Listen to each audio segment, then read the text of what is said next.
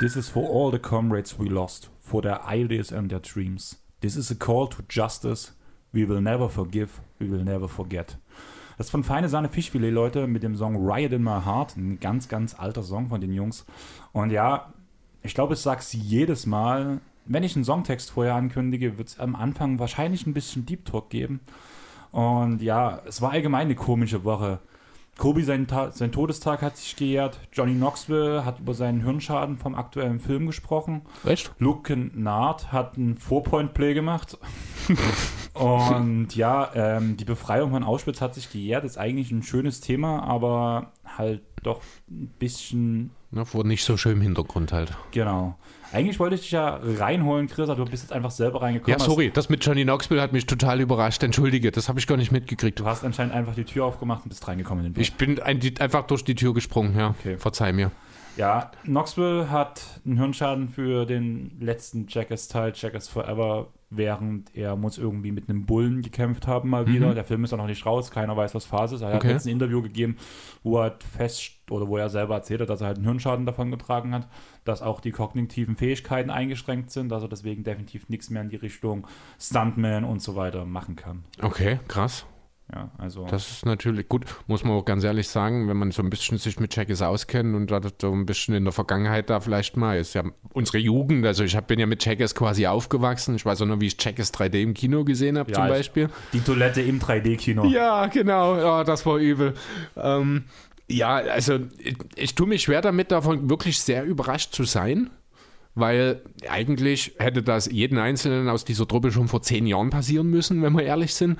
Aber eine schöne Nachricht ist es natürlich trotzdem nicht. Und irgendwie ist es doch dann etwas überraschend, weil ich da nie wirklich mit gerechnet habe. Krass. Aber du hast auf dem Schirm, dass die gerade ähm, Dass sie einen Film machen, ja. Jackass Forever abdrehen. Genau, das habe ich auf dem Schirm. Ja, aber zurück zum Thema, also dem Nicht-Thema Basketball. Ganz ehrlich, Leute, die Sache Auschwitz ist mir wichtig und ich habe es Chris gesagt, dass ich aus einem ganz bestimmten Grund auch machen will. Wir werden am Anfang mit ein bisschen Real Talk einsteigen, ein bisschen so dieses braune Denken zu diesem Thema so ein bisschen erläutern. Ich muss ehrlich sagen, ein Arbeitskollege hat mir, oder ich habe am 26, äh, 27.01. halt so einige Bilder gepostet, dass halt unter anderem Auschwitz nicht vergessen werden darf, dass leider, wenn man sieht, was vor allem hier in Dresden montags auf die Straße geht, dass doch einige Auschwitz aus Auschwitz anscheinend noch nicht gelernt haben aus der Tatsache, was da passiert ist. Und deswegen ist der 27.01.45 halt wirklich für mich auch ein besonderer Tag, weil einfach das so das Ende von dieser Scheißzeit war, sage ich mal so.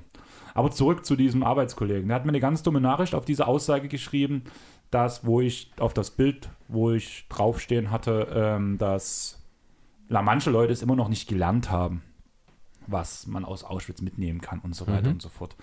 Achtung, Zitat, für Rechtschreibfehler garantiere ich nicht. Ähm, haben Machst wir. nie. No. Entschuldigung. Haben wir. Nur müssen wir nicht immer dafür entschuldigen. Und dürfen auch wieder eine Meinung haben. Bei der Kirche redet auch keiner mehr davon. Punkt 1. Niemand hat sich von, der, von unserer Generation, von der Generation unserer Eltern und sogar größtenteils von der Generation unserer Großeltern dafür zu entschuldigen, was damals passiert ist. Richtig. Also in meinem Fall, mein Opa war 10. Ich glaube, er hatte da ganz, ganz wenig so, was er da anrichten konnte und was er für Scheiße machen konnte. Er hätte maximal was sagen können, aber ich glaube, wenn du in der Generation groß wirst, ist das zum einen schwierig, vor allem wenn du erst ein Kind bist und alles noch gar nicht richtig wahrnehmen und einordnen Ja. kannst. Punkt 1. Niemand muss sich entschuldigen. Das Wichtige ist, also ganz ehrlich, nehmt da das Punkt, wenn ihr irgend so einen dummen Satz an, eure, an, eure, an euren Kopf geworfen bekommt, nehmt einfach diese Argumente und verarbeitet sie so, als hättet ihr es gesagt, beziehungsweise nehmt euer eigenes Wissen noch dazu. Aber das ist für mich einfach so eine Sache, ich würde mich nie dafür entschuldigen, was 45 passiert ist. Ich kann nichts dafür, ich habe Genau. noch nicht gelebt. Aber wir dürfen eine Meinung haben zu dem ganzen Thema. Und wir müssen aufpassen, dass Auschwitz, dass der Zweite Weltkrieg, dass der ganze Rassismus nicht vergessen wird. Und das ist halt wirklich gerade ein großes Thema, dass es anscheinend aus dem eigenen Unwohlsein vergessen wird. Ja, oder man zumindest, äh, zumindest aus einigen Bereichen des, den Eindruck bekommt, dass es vergessen werden soll eben.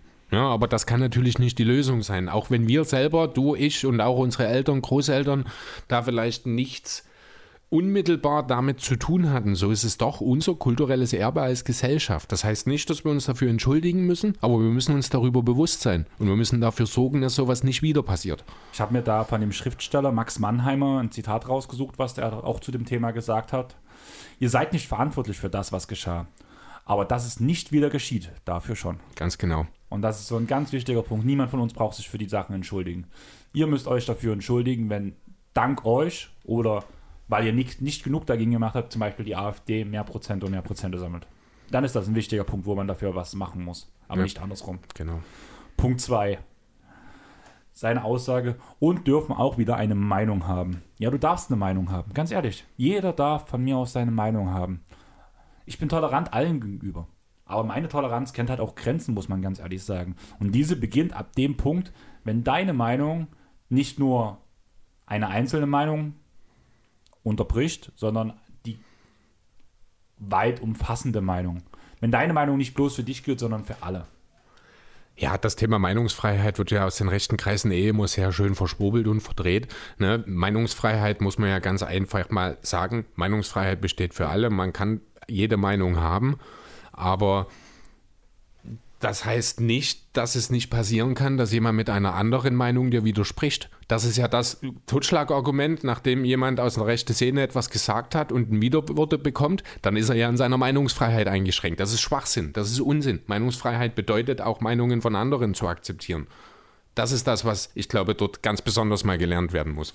Ja, und der Punkt ist einfach, warum ich ihm seine Meinung auch untersage, ist, weil er mit seiner Meinung Leben zerstört, Menschen ausschließt und so weiter und so fort. Und das nicht bloß für ein Land, sondern für das eine Land spricht er ja blöd gesagt, sondern für, die ganz, für den Großteil der ganzen Welt. Ja, weil für die ist das halt auch keine Meinung, für die, für die sind das Fakten. Also in ihren verwirrten Darstellungen sehen die das halt als Fakten, die sehen das nicht als Meinungen. Deswegen sind die auch der Meinung, dass es da keine Widerworte geben kann. Weil es ist ja ein Fakt, was es nicht ist, aber das verstehen die nicht. Und das ganz Schlimme ist halt einfach, dass man mit ihnen auch eigentlich nicht diskutieren kann. Einfach wie du gerade sagst, dass sofort das Gegenargument, du beschneidest mich meiner Meinungsfreiheit, lass mich doch erstmal ausreden und so weiter und so fort. Und da habe ich auch noch ein Zitat rausgesucht von Neon Schwarz. Rede gern mit Leuten, die eine andere Meinung haben. Per se pro Dialog abseits der eigenen Seifenblase. Doch mit denen reden geht in die Hose. Du kannst sie einkokonieren, hoffen wir auf Metamorphose. Doch ähm, willst dich einmal zu oft opfern, willst dich einmal zu oft für Dialoge opfern, wird dein Kommunikationsversuch zur Werbeplattform. Fand ich sehr passend auf Ja. diesen Punkt einfach. Lasst sie reden, aber Trennt Ganz ehrlich, euch ganz es- deutlich es gibt- davon ab. Genau, es gibt einen Punkt, wo man einfach nicht mehr zuhört. Und wenn man merkt, also ich finde zum Beispiel auch mit dem Arbeitskollegen, den ich vor uns erwähnt habe, mit ihm kann man reden. Mit ihm kann ich auch eine linke Meinung diskutieren und der versteht meine Meinung. Er kann sie nicht ganz unterstützen, weil er einfach ein anderes Weltbild hat, aber er versteht, warum ich die Meinung habe. Mit so einem kannst du noch einen Dialog führen, sag Ja. ich mal so. Allerdings Gibt es davon immer weniger. da nur sehr, sehr wenige. Und deswegen, wenn ihr merkt, dass all eure Dialoge oder all eure Argumente vor allem einfach Ja, nichts ignoriert verstanden. Ne? oder nicht verstanden werden, dann ist der Punkt, wo ihr sagen könnt, ja. Das Ja. hilft nicht mehr, das bringt nichts mehr. Und jetzt kommen wir noch zum Schluss. Diese Aussage, die ich sehr gut fand. Bei der Kirche redet auch keiner mehr davon. Chris, über was wird denn in der Kirche nicht mehr geredet? Es Was, was meint er? Ja, also es ist klar, was gemeint ist, weil es halt, das, wobei theoretisch könnte man jetzt auch sagen, man redet auch über die ganzen Missbrauchsfälle, die sind genau keine zwei Jahre her, ne, aber ich denke mal, er wird schon von den äh, Kreuzzügen reden, das ist natürlich ein bisschen länger her, das ist aber auch überhaupt gar nicht so, dass da überhaupt keiner mehr drüber redet, ganz im Gegenteil, das ist nach wie vor Thema, weil halt diese Überzeugungen von damals nach wie vor in den Kirchenfesten verankert sind. Teilweise. Teil- Nicht alle natürlich. Genau. Ne? Selbst die Kirche, ich sag's nur ungern, aber selbst die Kirche hat es in den letzten tausend Jahren geschafft, sich weiterzuentwickeln. Ähm, natürlich nicht so schnell wie die Gesellschaft an sich, das kann man auch nicht erwarten, aber ähm, ja, natürlich wird es nicht totgeschwiegen. Natürlich sind die Kreuzzüge nach wie vor auch Thema und ähm, ja, wurden nicht vergessen. Blödsinn. Und du hast gerade die perfekte Zahl gesagt. Wir hatten halt vorher im Dialog schon geredet. Die Kreuzzüge waren 1045. Das ist über, äh, knapp 1000 Jahre her. 1945 ist nicht mal 100 Jahre her. Ja. Und deswegen ist das für mich absolut kein Argument. Also so überhaupt keins. Ganz ehrlich, wenn es heißt, ähm, es gibt, es wird nicht mehr über Probleme in der Kirche geredet, deswegen gibt es Bands wie Bad Religion mit dem umgedrehten, durchgestrichenen Kreuz als Logo. Also, Mhm. solange es solche Bands immer noch gibt, ist es anscheinend schon. Ähm, Anti-Flag hat 2020 einen Song rausgebracht, National Christians. Nationaler Christ. Mhm. Ja. Also einfach auf die Patrioten. Christian, hm. Ja. Also, es ist immer wieder Thema. Klar wird nicht explizit immer auf die Kreuzzüge eingehackt, aber über alles, was die Kirche Schlechtes mitbringt. Ja, vielleicht muss man sich dort auch einfach mal die Frage stellen, wenn man noch nie was davon gehört hat, ähm, in welcher Seifenblase man denn lebt. Dann muss ich auch mal ganz ehrlich sagen, also ähm, dann scheint auch der Tellerrand ziemlich hoch zu sein und das Interesse, da mal drüber hinaus zu blicken, jetzt nicht so groß zu sein, wenn solche Aussagen kommen. Ja, und genau das ist halt der Punkt. Also, wie gesagt, auf Arbeit kann ich mit ihm reden. Also, alles, was über den normalen Arbeits-Smalltalk hinübergeht, erspare ich mir, aber auf Arbeit funktioniert das schon mit ihm, muss ich sagen. Deswegen war ich sehr entsetzt, dass diese Nachricht kam und habe ihm danach ein, ähnlich wie ich es jetzt rübergebracht habe, so nach und nach so meine Aussagen gebracht. Und weißt du, was die Antwort war, Chris? Was, ne? Nichts. Ja, das wundert mich. Also einfach, weil man mit Argumenten wie Kreuzzüge sind tausend Jahre alt einfach nicht umgehen kann. Also, Nee, ist ja, also, wer Geht hätte halt das auch, wer hätte auch diese Antwort erwarten können, also ehrlich. dass sich jemand damit beschäftigt, mit diesem Thema. Vor allem, wenn er an dem Tag fünf oder sechs Posts absetzt, dass, der, Ja. dass dieser Mensch dann wahrscheinlich keinen Plan von dem Thema, was er gerade postet, da muss man schon Xavier Naidoo heißen oder so. Oder Attila Altmann. ja. Oder Nena. Oh, hier der Wendler. äh, Oder hast, genau. Hast du gesehen, Laura ist schwanger. Wer? Laura Wendler, also Wer Müller, das? die Frau, von dem die Jungsche, die Hier, die, die, das Kind. War die Ja. überhaupt schon 18? keine Ahnung. Keine, aber ja, doch, ich glaube, ich weiß, was du meinst. sind jetzt Bilder aufgetaucht, wo sie schwanger ist. Herzlichen Glückwunsch. Ja. Viele Grüße nach Amerika. Oh, guter Übergang. Amerika. Oh, wow. Das war Das war überraschend. beeindruckender das war, Zufall. Das war überraschend. ja. Ähm, ich bin ganz zufrieden. Wir haben bloß zwölf Minuten für das Thema gebraucht, Chris. Ist okay. Ja, Also passt schon. Halt mal ganz kurz Real Talk. Ich hoffe, ihr habt uns alle jetzt deswegen nicht abgeschalten, weil. Obwohl, wenn ihr uns wegen diesem Real Talk abschaltet, Dann schaltet nicht wieder dann ein. schaltet nicht wieder ein. Genau. So würde ich es auch sagen. Ja, wir haben jetzt so ein paar kleine Themen. Ein bisschen was ist aktuell, ein bisschen was halt, was wir reden wollen. Du hast zwei Themen groß ausgearbeitet oder größer Ja, ausgearbeitet. genau, was heißt ausgearbeitet? Wir haben halt noch zwei Sachen, die wir nachholen müssen. Äh, Das sind die beiden Trades, die in den letzten Wochen passiert sind. Wir haben einen davon schon mal ganz kurz angesprochen gehabt, ich glaube letzte oder vorletzte Woche, aber so richtig drüber gesprochen haben wir noch nicht, deswegen habe ich da nochmal einen Blick reingeworfen, genau. Danach haben wir ähm, ja keine Mid-Season Awards ähm, verteilt, keine Mid-Season-Show gemacht, sage ich mal so. Einfach weil es jeder gemacht hat und ja Benne sogar für, für jeden Tag NBA eine relativ große Umfrage gemacht, wo jeder hätte mitmachen können via Twitter. Die All-Star-Starter sind bekannt gegeben worden. Hm. Darum können wir drüber reden. Ähm, Thema All-Stars. Ich habe mir mal angeguckt, wie die Rising Stars Challenge verändert werden soll Ja. dieses Jahr. Stimmt. Danach ähm, ganz kurz zwei, drei Sachen nochmal zum Kobi-Absturz, weil da was Neues gemacht wurde, sag ich mal so. Danach habe ich eine Überschrift, Luke macht es wie Tracy, den Rest könnt ihr euch selber ausdenken, über was wir da reden kurz. ähm, die Wagner-Brüder randalieren. Und vielleicht, wenn du möchtest, können wir noch kurz über deine Nuggets reden und Boogie bei den Nuggets. Ah, müssen wir nicht unbedingt. Mal schauen, wie die Zeit sich entwickelt Dann heute würde Abend. ich sagen, lassen wir das Thema einfach direkt weg und ich sage einfach mal das direkt Wichtigste. Boogie hat schon seine erste Ejection abgeholt. ja, die war auch sehr lustig, weil die war wieder eine typische dumme Boogie-Ejection. Erzähl, ich habe es nicht gesehen. Ähm, ich habe es äh, nicht mehr hundertprozentig im Bild, aber im Grunde war es nur, ich glaube, es war ein, auf ein Offensiv. so. Ja, es war ein Offensivfall, das er gepfiffen gekriegt hat bei einem Dank und danach hat er sich halt wirklich bloß so den, die, die Hand auf den Ball geschlagen. Ich glaube, er hatte den Ball in der Hand und hat nur mit der anderen Hand draufgeschlagen, so aus Frust halt. Oder ich weiß nicht, vielleicht hat er dann auch geprellt mit sehr viel Schwung. Ich habe es, wie gesagt, nicht mehr genau im Blick, aber das war so, ich habe das einmal gesehen, die Szene, und ich dachte mir so, ja, mehr Boogie geht nicht. Schön, dass er wieder da ist. also das, was ich gesehen habe, war, dass er den Ball wirklich, wie als wenn er danken würde, bloß auf den Boden geschossen hat. Okay. Die Szene habe ich gesehen. Kann, ja, Da war er vielleicht verdrehe ich er jetzt schon auf auch. der Mittellinie. Ja, vielleicht verdrehe ich die Sachen jetzt auch gerade ein kleines bisschen. Es war eine sehr, sehr harte Woche. Ich habe, äh, äh, dreht sich sehr viel in meinem Kopf, deswegen ist das gut möglich. Auf jeden Fall, in dem Moment, wo ich es gesehen habe, musste ich lachen und wusste, ja, das ist Boogie.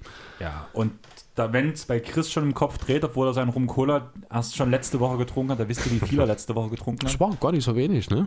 Doch, eigentlich schon. Echt? Also wir haben auf jeden Fall mehr getrunken. Du ja, warst, für meine Verhältnisse. ja, du verträgst halt nicht. Ja, du hast mehr als einen halben Becher getrunken. Ich habe, glaube vier Becher getrunken sogar. Okay, gut, das habe ich dann wirklich nicht mitbekommen. Ja. ja, das wundert mich allerdings auch nicht. Ach, bei mir Nee, es ging eigentlich Ja, so. also Jetzt keine war- Alkoholleiche dabei letzte Woche, würde Nö, ich es sagen. war, ein- war ein spannender Spieleabend. Das stimmt, ja. Ein lustiger Spieleabend. Jo. Endlich weißt du, wie Siegfried Hitler funktioniert, um nochmal das Anfangsthema aufzugreifen. Ja, genau, ja, richtig.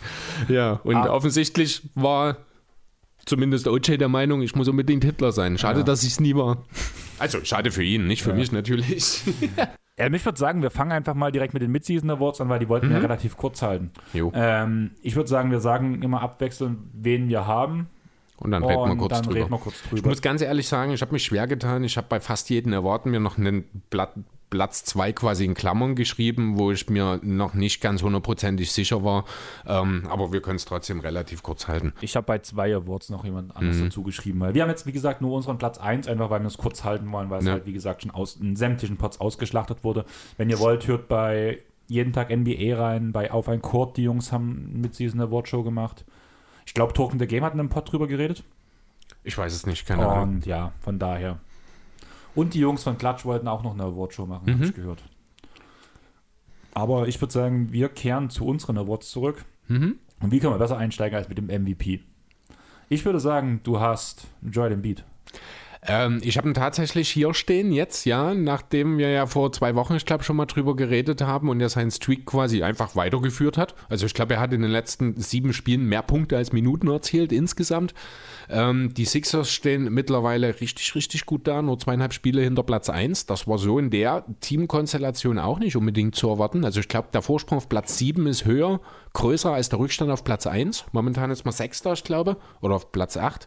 Fünfter, glaube Äh, ja, fünfter, genau, 29, 19. Die Hornets sind hier zweieinhalb Spiele zurück. Die Heat sind zweieinhalb, nee, zwei Spiele davor auf Platz 1. Deswegen für die Sixers läuft's. Embiid ist der entscheidende Mann dafür. Äh, man kann natürlich durchaus Cases für Janic, Janis und Jokic machen, aber Embiid, ist meiner. das dachte ich mir, ja. Einfach offensiv so und defensiv eine Urgewalt. ja. Und ja, Embiid spielt eine brutale Saison, aber ich finde irgendwie, Jannis ist halt auf einem anderen Level nochmal. Ja, also was heißt ein anderes Level ist übertrieben gesagt, stimmt nicht, aber du Ja, weißt, was ich meine, Ja, oder? aber Philly ist vor den Bucks aktuell. Ja, ich weiß. Ne? Und äh, die Bucks haben, ich glaube, auch in den letzten Spielen keine 50 Prozent erreicht oder nur ganz knapp drüber. Also die hängen gerade auch so ein bisschen durch. Äh, das war dann auch so ein bisschen der Grund. Ich habe wirklich lange überlegt, ob Janis oder Embiid. Habe mich für Embiid entschieden, möchte aber einfach den Namen Jokic nochmal nennen, der da hier momentan auf drei ist. Durant wegen einer Verletzung raus und ich glaube, Curry hat sich verabschiedet. Ja, leider. Willst Ja. du noch was zu Curry sagen zu dem Punkt gerade? Weil es ja schon interessant ist. Wollen wir da lieber bei den All-Stars mal über Curry reden? mach mal dann, denke ich, da kommt da eh nochmal das Thema. Okay, dann würde ich dich um deinen Coach of the Year bemühen. Taylor Jenkins. Steht bei mir nur in Klammern. Äh, ich habe zwei andere Namen im Klammern. Äh, ich kann sie ja mal nennen, Monty Williams und Eric Spoelstra. Bigger Stuff. Mit für die Cavs stimmt, ja. Das ist natürlich überlegt, auch noch, ja. Da wären wir wieder bei dem Dialog, den wir vorher gemacht, den wir vorher geführt hatten. Wir hatten vor der Aufnahme kurz geredet über unsere Season Preview Show mit Jonathan und dass du mir schon die Cavs so malig geredet hast und dass wir deswegen mit Jonathan auf einer Stufe waren. Mhm. Und ja, ich habe sie nicht dort gesehen, wo sie sind, aber ich habe sie wesentlich besser gesehen, als wir sie damals. Wir haben sie, glaube ich, als zweitschlechtestes Team im Osten gesehen. Das kann sein, ja. Und jetzt als drittbestes Team im Osten. Dort habe ich sie nicht gesehen, aber ich habe War, halt, war nicht so zu erwarten. ich habe halt gesagt, die spielen um die Play-In-Plätze auf jeden Fall mit. Mhm. Sie müssen die Play-Ins erreichen, war meine Aussage. Dass sie so weit oben stehen, hätte ich nicht erwartet. Und vor allem mit was für einem Kader. Also ganz ja, ehrlich, ohne Jenkins. Rubio und ohne Garland jetzt ja, vor aber allem. mit Ne? diesen drei Bigs, wo mir alle gesagt haben, wir haben vor zwei oder drei Jahren noch gesagt, was wollen die Kings nur mit Big Men? Die Cavs machen es nur mit Big Men. Ja, Und aber die. Cavs haben halt auch diesen einen entscheidenden Big Man, der das alles sehr gut kaschiert. Genau. Und das aber ein, auch, da wären wir wieder bei dem Punkt Trainer, dass dein Trainer von einem Rookie, den er vorher noch nie großartig gesehen hat. Den so den danach sofort so einsetzen kann, dass er eigentlich das ganze System überhaupt so funktionieren lässt. Erst die Basis dessen. Ohne Mobley Genau. funktioniert das nicht. Und ja. das ist ein Rookie, den hat noch keiner großartig gescoutet im NBA-Umfeld. Und deswegen ist Bickerstaff für mich die absolute Nummer 1, Jenkins Nummer 2. Ja, guter Deal, gute Idee. Äh, an ihn habe ich tatsächlich nicht gedacht. Ich muss aber ehrlich sagen, der Name Bickerstaff ist bei mir noch nicht so richtig geläufig als äh, Cavs Coach. Irgendwie passt die Verbindung in meinem Kopf dazu noch nicht. Ja, der hat letztes Jahr auch bloß einen Bronze-Coach gehabt in NBA 2K. Okay, Ich glaube, die Wertung ist ein bisschen hochgegangen jetzt nach dieser möglich. Saison. Gut, wenn wir gerade beim Thema sind, machen wir gleich mit dem Rookie of the Year weiter. Ähm, ja, also sind wir uns einig, oder? Ja, also ich habe tatsächlich Kate Cunningham im, im Klammern dahinter stehen, denn er kommt gerade ganz groß auf. Ich kann mir durchaus vorstellen, dass er zum Ende der Saison Mobley den Titel noch durchaus streitig machen kann. Aber Ganz momentan ganz klar Mobley. Also auch gegen Ende der Saison ganz klar Mobley, denke ich einfach, weil wann können wir schon mal drüber reden, dass ein Rookie ein- sein Team ganz nach oben führt? Das haben wir gefühlt nie. Und er macht's. Ja, das stimmt schon. Und das er ist, wie du gerade schon sagst, die Grundlage, dass da überhaupt dieses System funktioniert. Eigentlich selbe Argumentation bei Bickerstaff. Einfach darum Rookie of the Year. Mhm. Und ich glaube auch, das wird, der wird ganz safe werden. Ja, ganz so safe sehe ich das nicht, einfach äh, weil von Cunningham jetzt die offensive Produktion kommt. Er hat jetzt in den letzten Spielen über 40% Dreier getroffen, ist inzwischen auch schon bei über 33% im Saisonschnitt.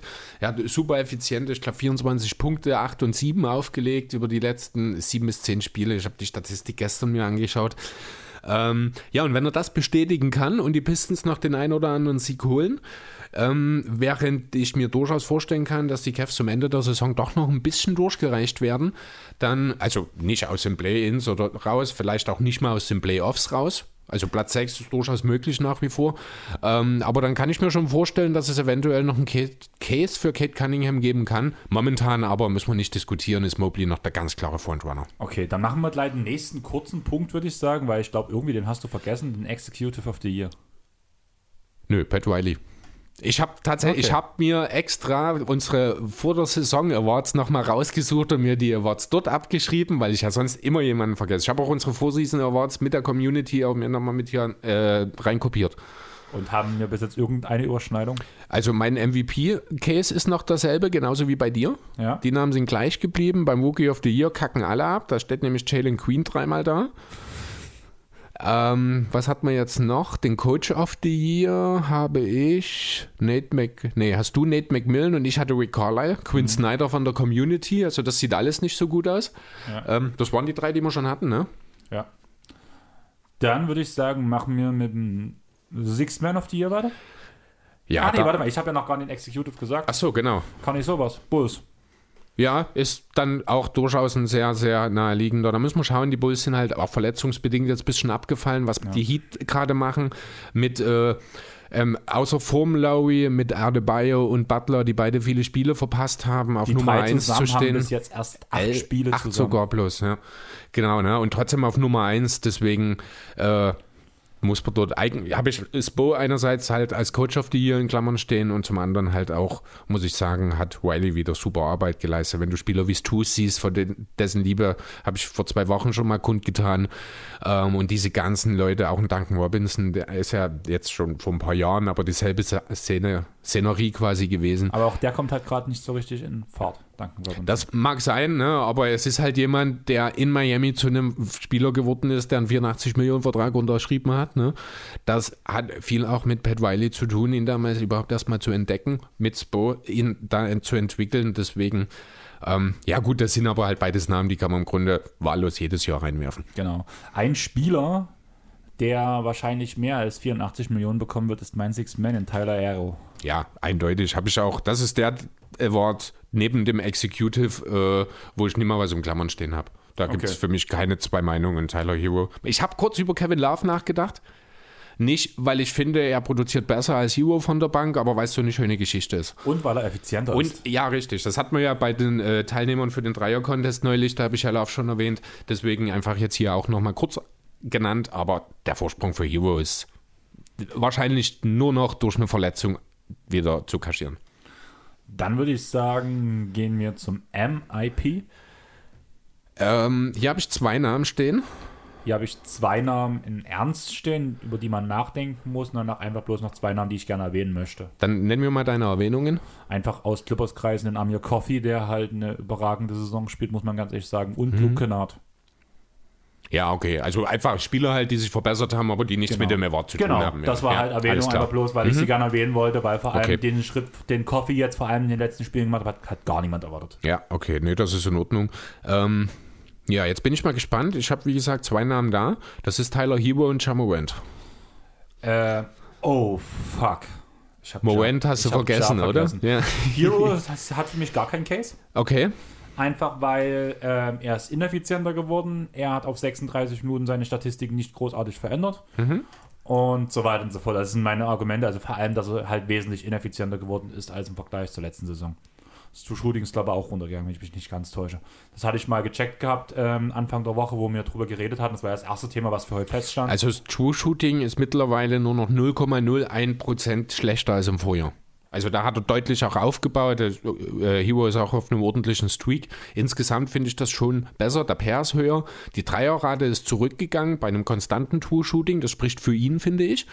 Ähm, insgesamt die Freiwurfrate hoch. Ich gucke jetzt nur mal wahllos in die Advanced Stats quasi rein. Höhere Usage, nur geringfügig größere Turnover Percentage, ähm, Assist Percentage etwas gestiegen. Das ist schon okay. Also den Case kann man schon machen, weil er halt auch einfach viel mehr Verantwortung trägt als im letzten Jahr. Was ich halt, das habe wirklich, also Ja ist meine Nummer eins jetzt, weil ich habe die ganze Zeit überlegt beim MIP, wen vergesse ich. Wen, ich wusste, ich habe jemanden vergessen, aber ich, hab, ich bin nicht auf Ja gekommen. Okay. Und deswegen habe ich Bridges dastehen. Hatte ich auch im Sinn, ja. Ähm, man kann zwar über die Dreierquote reden, aber das ist dieser eine komplett schlechte Sommer und auch nochmal die Entwicklung. Also Bridges ist ja total heiß in diese Saison gestartet, muss Ja. man ja sagen. Danach ist er komplett abgekühlt, alle seine Quoten verändert, also verschlechtert. Und er ist auch nicht wieder, vor allem von der Dreilinie, aufgekühlt. Allerdings, das sieht man nur, wenn man die Spiele von ihm guckt, hat er sein Spiel so angepasst, dass es wieder funktioniert. Okay. Und was er jetzt produziert, ist abnormal. Und der ist ein klarer Osterkandidat für mich eigentlich auch. Man kann auf jeden Fall über ihn diskutieren, ja. Genau. Und ich habe noch als zweiten Namen Garland stehen. Ja, ist auch eine Überlegung wert, auf jeden Fall. Aber du gehst mit Morant letzten Ich Endes, jetzt mit oder? Morant. Ja. Also wenn ich jetzt meine drei Namen in eine Reihenfolge bringen würde, wäre es halt Morant, Bridges und danach Garland. Okay. Gut, dann haben wir bloß noch einen, oder? Ich glaube, wir sind uns uneinig. Es kommt drauf an. Hast du Draymond Queen da stehen? Ich habe Rudi Gobert da stehen. Ja, der steht bei mir in Klammern. Weil die Defense der Jazz ist über 10 Punkte schlechter. Mhm. Wenn er nicht auf dem Feld steht, hat man vor allem in der In den vier Spielen, wo er gefehlt hat, die ja alle verloren gegangen sind und wieder verletzt. 140 Punkte im Schnitt gefühlt kassiert. Ich glaube, es Genau. waren 120, aber trotzdem absurd. Also der Einfluss ist deutlich, ja. Ähm, und die Abwehr der Golden State Warriors ist nicht viel schlechter, wenn ja, das stimmt, aber dort finde ich einfach, der, der visuelle Einfluss von Queen, der ist einfach größer als der, den Gobert hat, wenn man Er das Spiel sieht. ja, ja, das auch, genau. Außerdem, das ist eine Sache, die im Deep ja eigentlich keine Rolle spielen sollte, aber irgendwie sehe ich beide relativ gleich und dann gebe ich demjenigen, der mehr kann, an anderer Stelle lieber den als den, der nichts, also nichts ist auch nicht richtig, ne? Also dann gebe ich lieber den vielseitigeren Spieler, wenn ich zwei auf einem Niveau sehe. Aber ich finde gerade aufgrund von dieser Saison und vor allem mit dem, was wir gesehen haben, wenn Gobert wirklich verletzt war, beziehungsweise was man auch sieht, dann halt einfach nicht auf dem Feld stand, dann hat man halt immer noch diese Aussage, ja, sie spielen ja gerade gegen Bankline-Ups oder sowas. Aber gerade in den Spielen, wo Gobert gefehlt hat, hat man einfach den Einfluss gesehen und der wichtigste Spieler in der Defense ist halt einfach dein Verteidiger unter, unterm Brett, weil dort kann, an dem Punkt kannst du am höchst, also höchstprozentig die Quoten der Gegner senken mit einem guten Verteidiger. Und das ist das, was man vor allem in den Spielen ohne Gobert gesehen hat, wie wichtig dieser Mensch unter dem Korb ist, weshalb er für mich der momentane Deep-Kandidat ist. Ja, also gibt es nicht allzu viel, was ich dagegen sagen kann. Er hat sicherlich sein Case. Äh, ich habe das letztes Jahr schon gesagt. Ich tue mich schwer damit, wenn ein Rudy Gobert dann irgendwann mal vier oder fünf die, äh, Defensive Player of the Year Trophäen hat. Ähm, es ist ein Regular Season Award, deswegen ja, ist das am Ende okay. Genau. Aber nee, ich gehe mit Draymond Queen. Hat auch ein bisschen was Persönliches, das muss man nicht mehr drüber reden, dass ich kein Gobert-Fan bin, ist auch klar. Aber wie gesagt, steht bei mir auf Platz 2 dann direkt dahinter. Ja. Finde ich vollkommen in Ordnung. Also Mir war klar, dass du Green nimmst, muss Ja. ich sagen. Ja, hat sich ja auch in Und- den letzten Wochen schon angekündigt, habe ich ja schon Ja. durchblicken lassen. Aber was halt Rudy Gobert dieses Jahr in der Verteidigung macht, geht für mich nochmal, ist nochmal eine Stufe stärker als letztes Jahr. Aber der verteidigt doch nicht mal Carl Anthony Towns. Frag Patrick Beverly. Das musste Jaden McDaniels machen. Nein, nein, ähm, Vanderbilt hat ihn verteidigt. Vanderbilt, genau. Der auch einen echt guten Sprung gemacht hat diese Saison, muss man auch sagen. Er ist auch sehr groß dafür verantwortlich. Er hat diese Lücke gefüllt, der, die in Minnesota halt die letzten Jahre war, so zwischen Towns und dem Flügel quasi. Ja, und jetzt kommen wir genau zu dem Punkt. Du wolltest die Wolves nicht haben bei Under the Microscope. Ja, ich muss mich bei, Sa äh, bei Sandro, ja, bei Sandro bedanke ich mich auch. Du Blödmann warst der Erste, den ich gesehen habe, der für die Wolves gestimmt hat. Ähm, aber ich möchte mich bei Hannes bedanken, dass du mir die Wolves vom Leib geschafft hast. Dankeschön.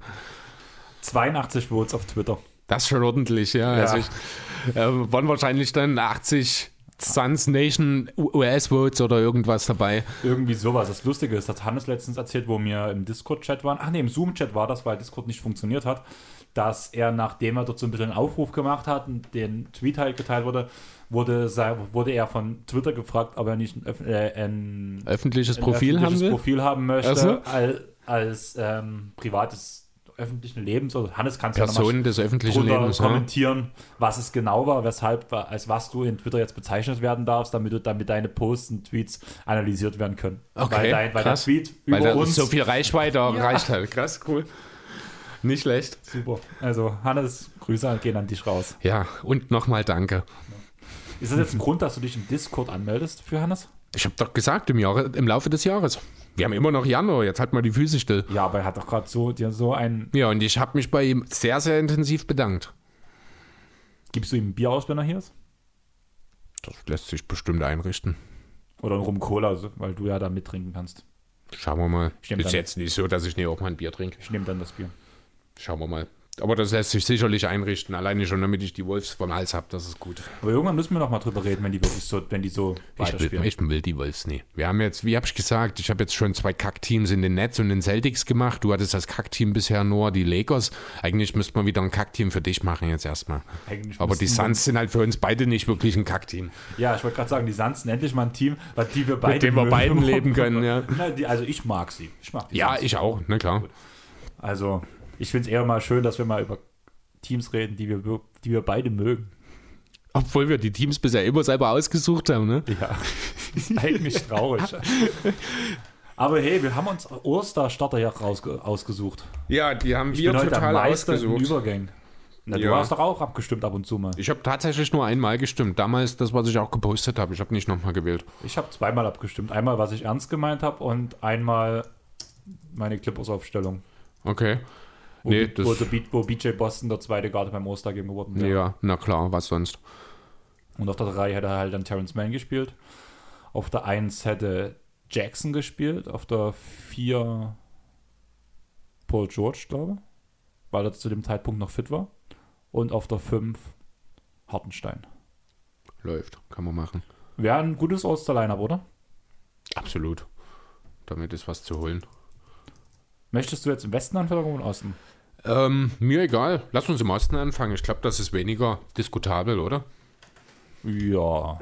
So, lass mich mal gucken im Osten. Also Kevin Durant, Giannis und Embiid äh, sind die Frontcourt-Starter. Ich glaube, da hat es auch nie, auch nur ansatzweise eine Diskussion gegeben. Auch wenn ich mir jetzt hier die äh, Player- und Media-Ranks anschaue, dann sehen wir, dass kurioserweise Embiid, Durant und Janis allesamt auf Platz 1 im Medienrang gelandet sind, also wohl alle gleich, gleiche Stimmen tatsächlich. Äh, Fans und Spieler jeweils 1, 2, 3 in der Reihenfolge, wie dann auch die Gesamtergebnisse, also Durant, Janis, Embiid. Fand ich sehr interessant. Danach geht es schon relativ schnell bergab. Ähm, war aber, auf Platz 4. ja, Tatum, Jared Allen, Jimmy Butler, Bridges, Adebayo und Siakam und Vucevic komplettieren dann die Top 10. Aber da sind wir dann bei Vucevic zum Beispiel, der hat von den Fans nur Platz 10, Adebayo, nee, Siakam ist von den Spielern nur auf Platz 10, ne? also da ist dann schon auch relativ viel Abstand dahinter. Fand ich sehr interessant tatsächlich. Was man ja Ist- sagen muss, durch die Verletzung von Durant wird jetzt Tatum Starter. Ja, darüber lässt sich natürlich diskutieren, ob man dort den Celtics-Spieler dann jetzt als Starter haben muss. Äh, aber Nach seinem 51-Punkte-Spiel. Ja, herzlichen Glückwunsch. Was ist das? Ein 51 Punkte, 0 Assists-Spiel? Das 17. in seiner Karriere? Kann sein, aber der Streak der Celtics ist gerade echt beeindruckend. Ja, Also, sorry, aber. Boston, Bos- mit Boston ist nicht zu rechnen in dieser Saison. Boston spielt schlecht. Boston darf gerne einen All-Star haben, aber doch bitte keinen Starter. Na, das ist gut, das ist jetzt verletzungsbedingt, das ist dann eben so, damit komme ich klar. Ähm, was mir, äh, was ich interessant fand, das gilt für den Westen als auch für den Osten, ist die Tatsache, dass der Number One Seed jeweils keinen Starter hat. Nämlich die Heat Ja. und die Suns. Ja. Äh, war aber dann auch, wenn ich kurz drüber nachgedacht habe, relativ schnell und einfach erklärt. Bei den Heat haben wir vorhin schon angedeutet, die sind einfach, da hat keiner genug Spiele. Und bei den Suns gibt es einfach nicht diesen einen, der über alles hinaussticht, weil das ein Team ist.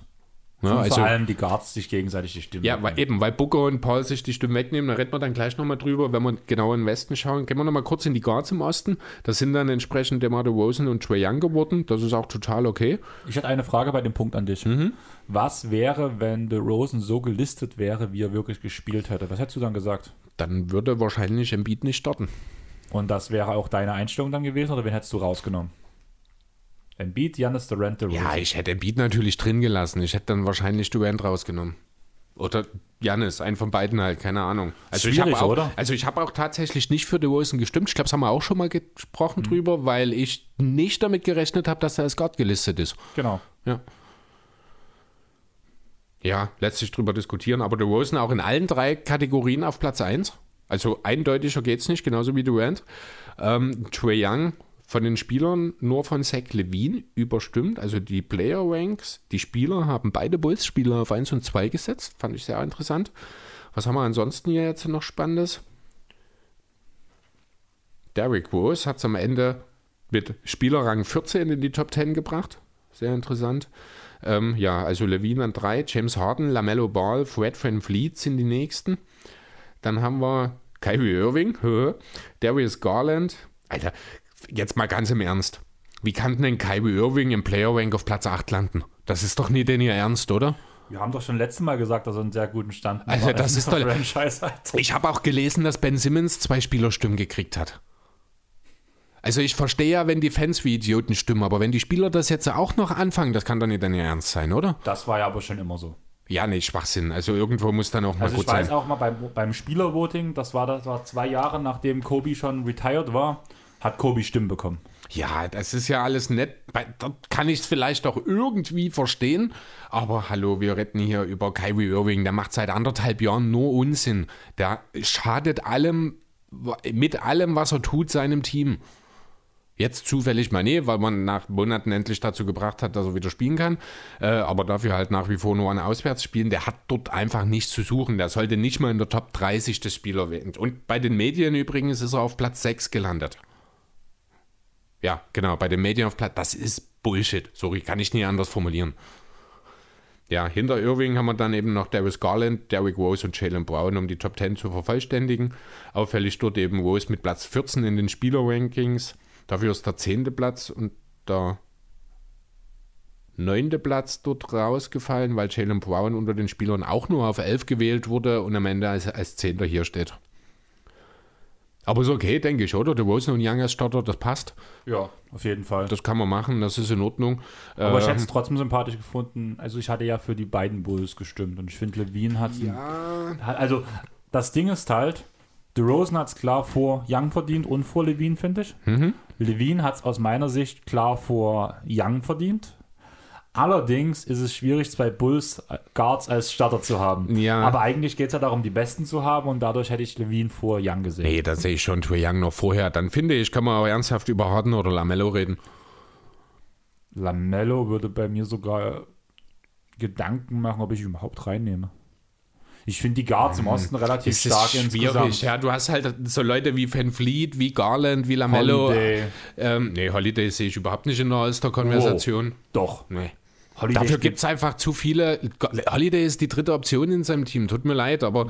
Dieses das- Jahr ist Chris Middleton ganz klar die dritte Option in seinem Ja, Team. aber sieht das, ich glaube nicht, dass das äh, unbedingt so, ich sag mal, bekannt ist. Dass man in der, an den Votes dann auch, bei den Coaches, wenn die dann die äh, Ersatzspieler, da ist bei den, äh, bei, na, jetzt fällt mir der Name, bei No Dunks jetzt eine Frage aufgekommen, wer wählt denn eigentlich die Reserves?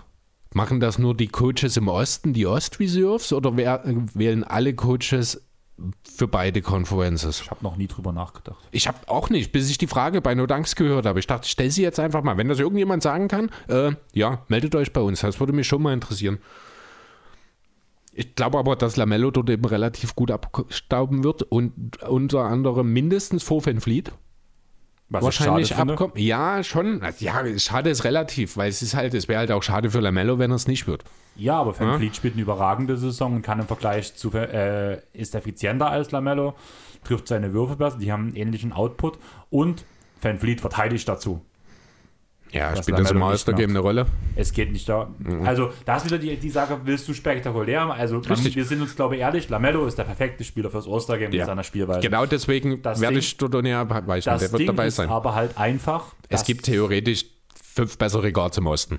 Genau. Ja. Und der Punkt ist, dass die Spieler dafür Sonderzahlungen bekommen, beziehungsweise ein extra Standard, äh, ein, eine Auszeichnung bekommen. Ich bin jetzt Oster, wo man nach mit Vertragsverhandlungen ja siebenfacher Oster. Wo ich mir dann halt sage, Oster, da hängt, da hängt glaube- sogar ein finanzieller Wert irgendwo Ich glaube, bei Alls, ich glaube, All-Star-Nominierungen werden dafür tatsächlich mittlerweile sehr selten nur noch hergenommen. Ja, Weil das aber, ich eben, ich, möchte. weiß, was du meinst, ja, natürlich. Ähm, aber auch dann kann man immer noch drüber diskutieren, ob man Lamello, Van Vliet oder Garland nimmt. Oder Derrick Rose. Ne? aber nee, das ist schon okay. Ähm, am Ende, wie gesagt, also Trey Young, muss ich ganz ehrlich sagen, da gibt es nicht wirklich allzu viel drüber zu diskutieren. Das ist der beste Point Guard im Osten. Wie gesagt, bei Ich- Guard wäre halt, ich sehe Levine noch besser. ja, ist aber zum einen kein Point Guard und finde ich, ist auch nicht in der Lage, alleine Spiele zu entscheiden, wie es ein du Trey Young macht. Aber du redest doch auch die ganze Zeit, wir sollen die Positionen abschaffen. Da kannst du Nee, mir ist ja, jetzt- nee ich, ich habe nur gesagt, äh, Tr- ich sage, äh, Trey Young ist der beste Point Guard im Osten und du sagst, du, du argumentierst mit Levine. Deswegen habe ich die Position jetzt angebracht. Okay. Ich weiß schon, was du meinst.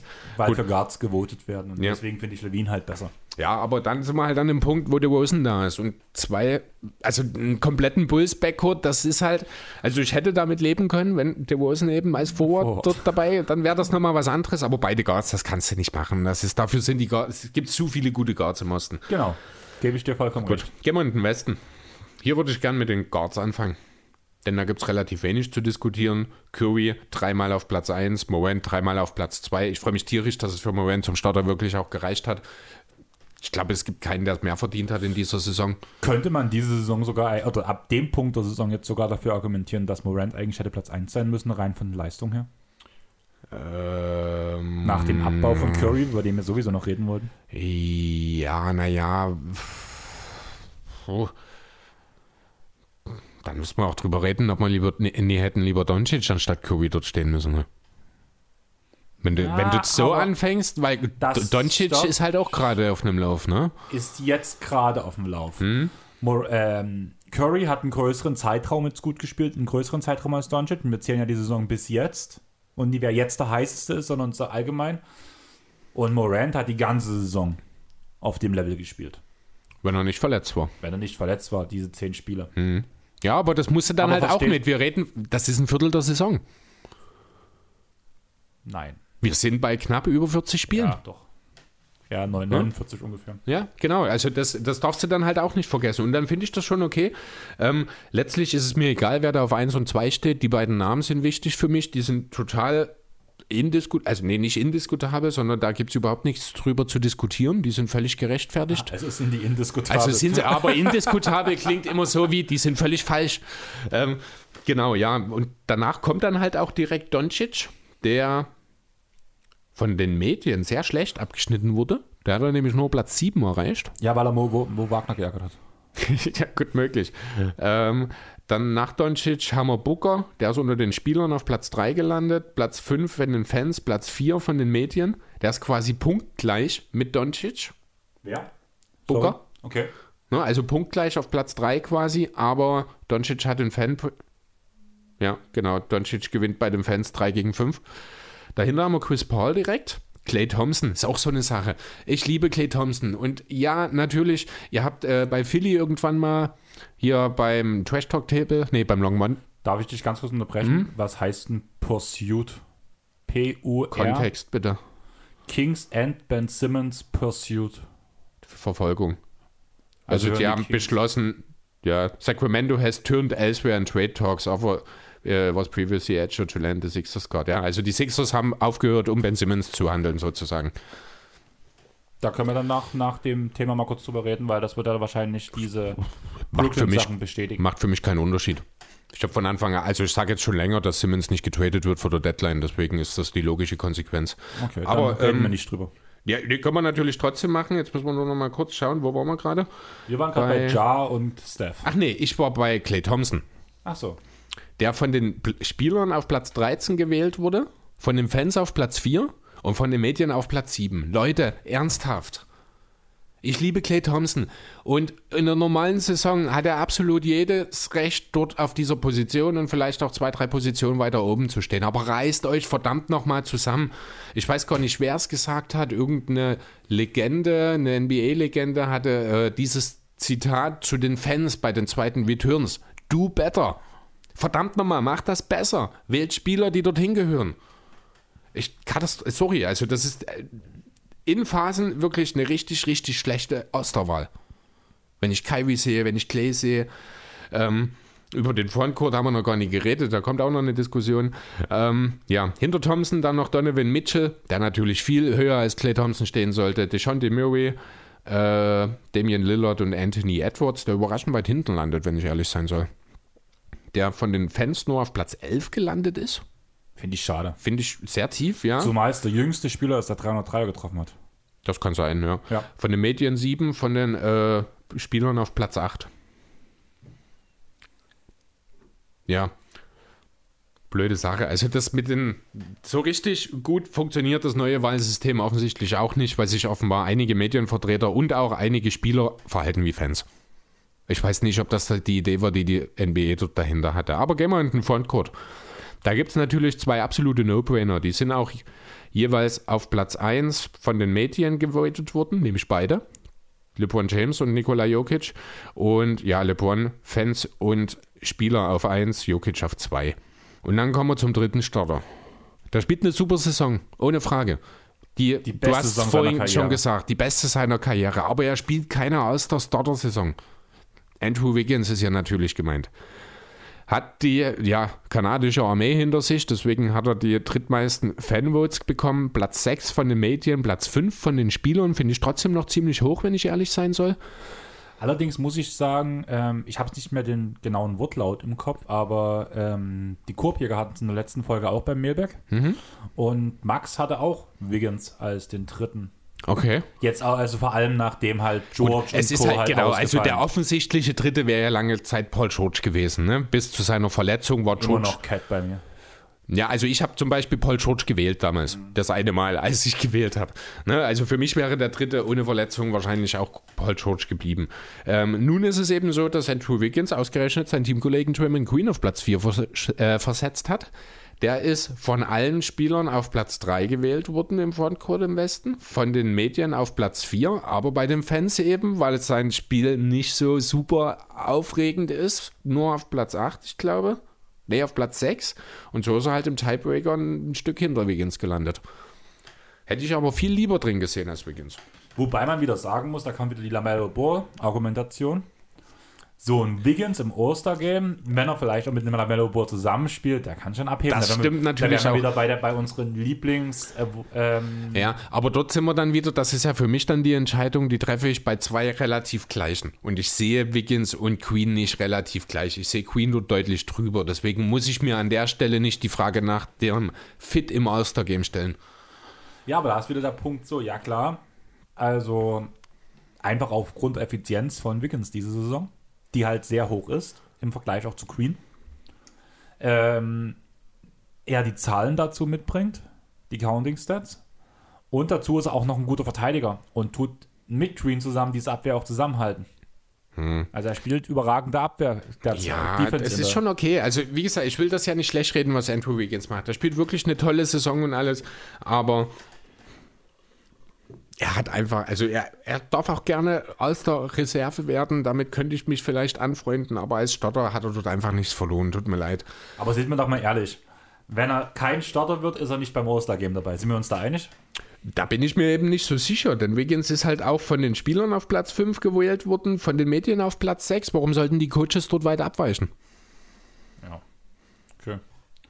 Ja, was kommt nach Wiggins und Queen? Kommt dann der schon angesprochene Paul George, der verletzungsbedingt durchgerutscht wurde, der ähm, von den ja, Fanvotes sogar noch auf Platz 4 war, Platz 8 von den Spielern, Platz 7 von den Medien. Dann kommt Rudy Gobert.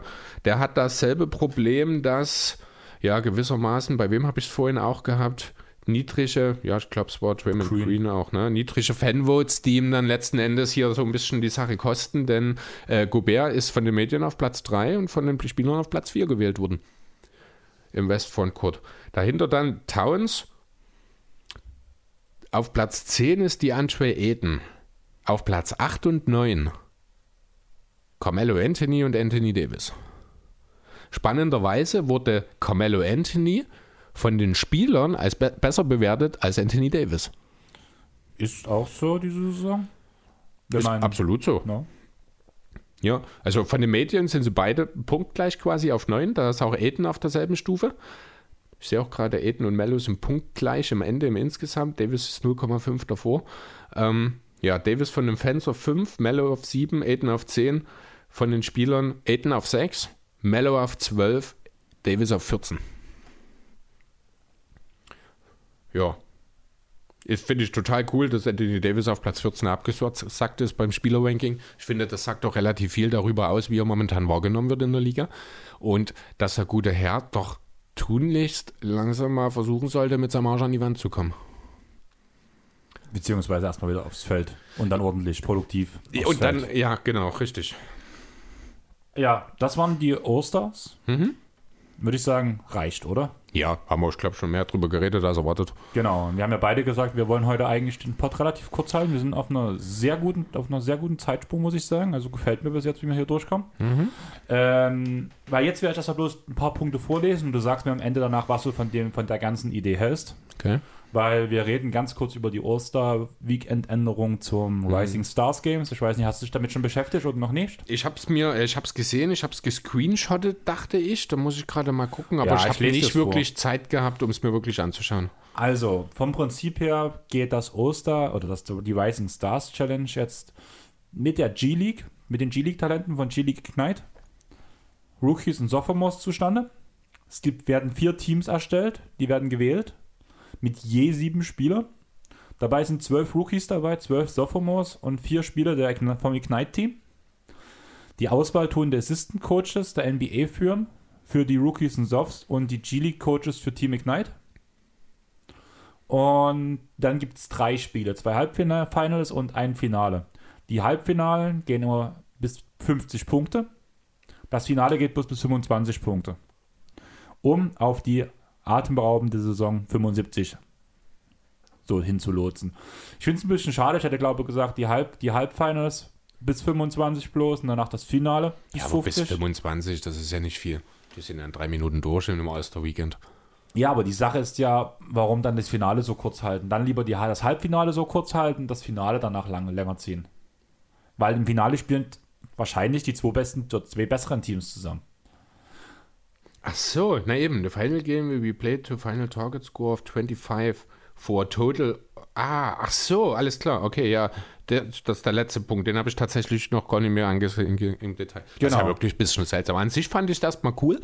Ich finde auch die Idee das mit 75 auch ganz auch, schön. Ja, ähm, ich weiß gar nicht, ob du es jetzt mit gesagt hattest oder ob es bei mir bloß untergegangen ist. Ähm, gecoacht werden sie ja aus dem Anniversary-Team.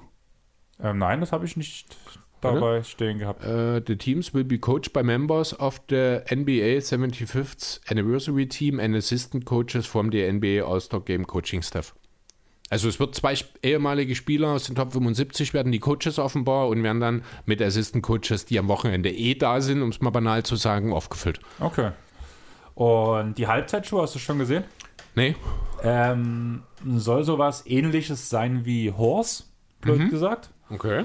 Ähm, es werden vier Zweierteams gebildet Und es werden ikonische Playoff-Würfe rausgesucht, die die Spieler nachmachen müssen. Oh, das ist und cool. wer als erstes alle Würfe getroffen hat von dieser Position, und ich weiß nicht, ob dann auch, das habe ich nicht rauslesen können, ob der Jumpshot halt auch genau derselbe sein muss, zum Beispiel im Seitwärtsfallen oder sonst was. Auf jeden Fall die Plätze von den Playoff-Würfen, die werden dann eingespielt. Der, der der Spieler aus der, aus der 5 Top 75 hat diesen Playoff-Wurf gemacht und den und den. Und, die, und alle Zweierteams müssen halt möglichst schnell von dort Wurf zu Wurf zu Wurf gehen. Und wer als erstes alle Würfe getroffen hat, ist danach der Okay, Champ. cool, schöne Idee. Und ja, nur nochmal, um es zu vervollständigen, das All-Star-Weekend geht vom 18. bis 20.02. Jo. Einfach nochmal, um die Info kurz an euch rauszuschmeißen. Die Idee, habe ich dir ja vorhin schon gesagt, ist, dass ich vorher auflege als DJ. Könnt ihr auch nochmal ein Feedback geben, ob ihr da Bock drauf habt. Ich schätze nicht, dass ich bis um zwei auflegen werde, aber vielleicht sieht man es bis um eins, dann habt ihr nur noch eine Stunde, die ihr rumkriegen müsst. Vielleicht habt ihr Bock drauf. Ihr könnt ja mal ein Zeichen geben. Würdest du einschalten, Chris? Ich könnte mir schon vorstellen, mir dein Gedudel da ein bisschen anzuhören, ja. Wirst du dir morgen mein Gedudel wieder ein bisschen an? Äh, ist durchaus möglich, ist aber auch durchaus möglich, dass ich morgen um die Zeit schon völlig K.O. fertig am Ende meiner Fähigkeiten liege. Vielleicht tue ich dich in den Schlaf dudeln. Oh, das wäre ein mieser Schlaf. Wieso? Was von dir käme. Hast du dann Angst, hättest du dann Angst, dass ich neben dir liege dann abends? Oh Gott. Was willst du? Willst du mir jetzt jeden Schlaf rauben noch für die Zukunft oder was? Sag sowas nie wieder. Lass uns weitermachen. Äh, wollen wir denn jetzt zwei Trades erstmal fix machen? Können wir gerne. zu dem Rest. Weil ich habe jetzt nur noch so ein bisschen Kleinkram und Ja, dann würde ich sagen, fangen wir einfach mal an. Ich glaube, der erste, welcher war denn jetzt der erste Deal? War der. Ja, welcher war denn jetzt der erste? Ist egal. Wir fangen jetzt mit dem Bull-Bull-Deal an. Den der habe ich. Okay, dann fangen wir jetzt mit dem zweiten Deal an. Den habe ich nämlich oben auf meinem Zettel stehen. Ähm, ja, Bull-Bull sollte die Nuggets verlassen. Stopp.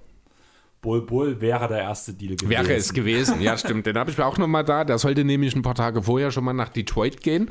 Da wäre da Gegenwert gewesen Rodney McCuder und der Second Rounder der Nets. Das wurde von den Pistons abgelehnt aufgrund der Physical Condition, aufgrund des, jetzt wissen wir es inzwischen, Fußes, der operiert werden muss von Bull.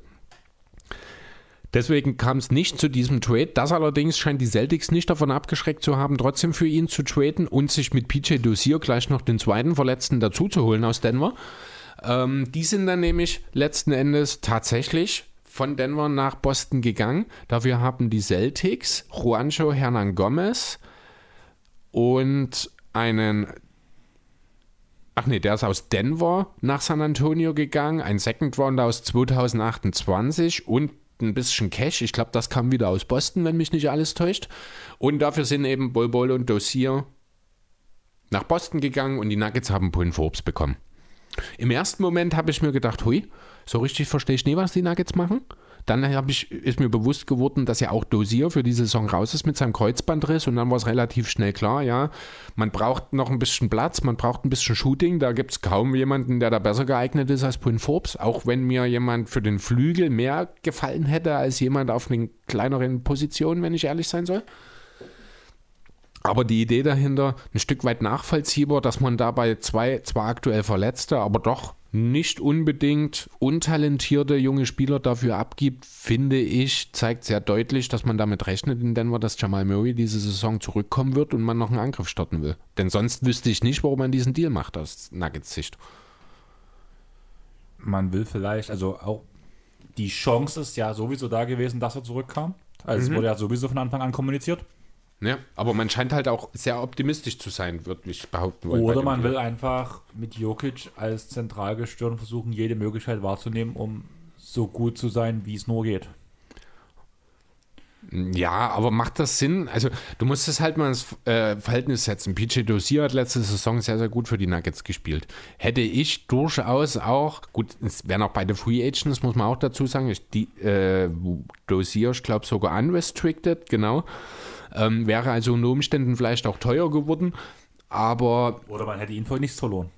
ja, aber rein vom Fit her, wenn man langfristig Pläne mit ihm gehabt hätte, hätte ich mir schon lieber Dosier als Forbes tatsächlich in diesem Team gewünscht, muss ich sagen, weil Forbes halt außer dem Wurf eigentlich nichts mitbringt. Ähm, ist ein bisschen schwierig. Andererseits hat man eben damit auch den Platz freigemacht, um Boogie zu sein, weil man halt zwei Spieler abgegeben und nur einen aufgenommen hat. Das wird da unter Umständen auch nochmal eine Rolle gespielt haben, weil eben so dieser Roster-Spot frei geworden ist. Aber ah, kurzfristig ist es eine Verbesserung natürlich, kann aber auch nur dann den Deal wirklich gutheißen, wenn das wirklich, wenn man sich in Denver absolut sicher ist, dass mindestens einer aus den beiden anderen verletzten Stars, also Murray und Potter, äh, auf einem ja, besseren Weg der Heilung sind, als es prognostiziert ist. Nur so kann ich mir das wirklich erklären. Aber hörst du was von den beiden, wie es Gar aussieht? nicht. Und das ist ja was Positives. Also für mich ist halt so, die Aussagen vor der Saison waren Jamal Murray nach dem Oster. Rund um das. All-Star-Game wird er wieder Genau. ins Training einsteigen, oder wahrscheinlich sogar ein bisschen eher, aber nach dem All-Star-Game dann wieder zum Team stoßen. Ja. Genau, und von daher liegen wir, glaube ich, voll im Zyklus, zumal Murray ja auch schon, also ich folge ihm auf Instagram zumindest Mhm. auch schon, wo er mal so ein paar Würfe beim Team genommen hat.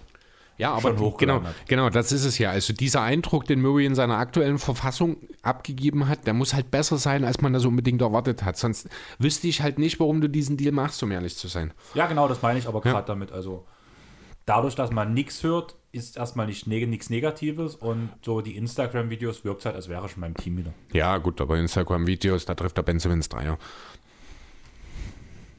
Ja, mit Rondo zusammen. Mit Rondo zusammen, genau. ja.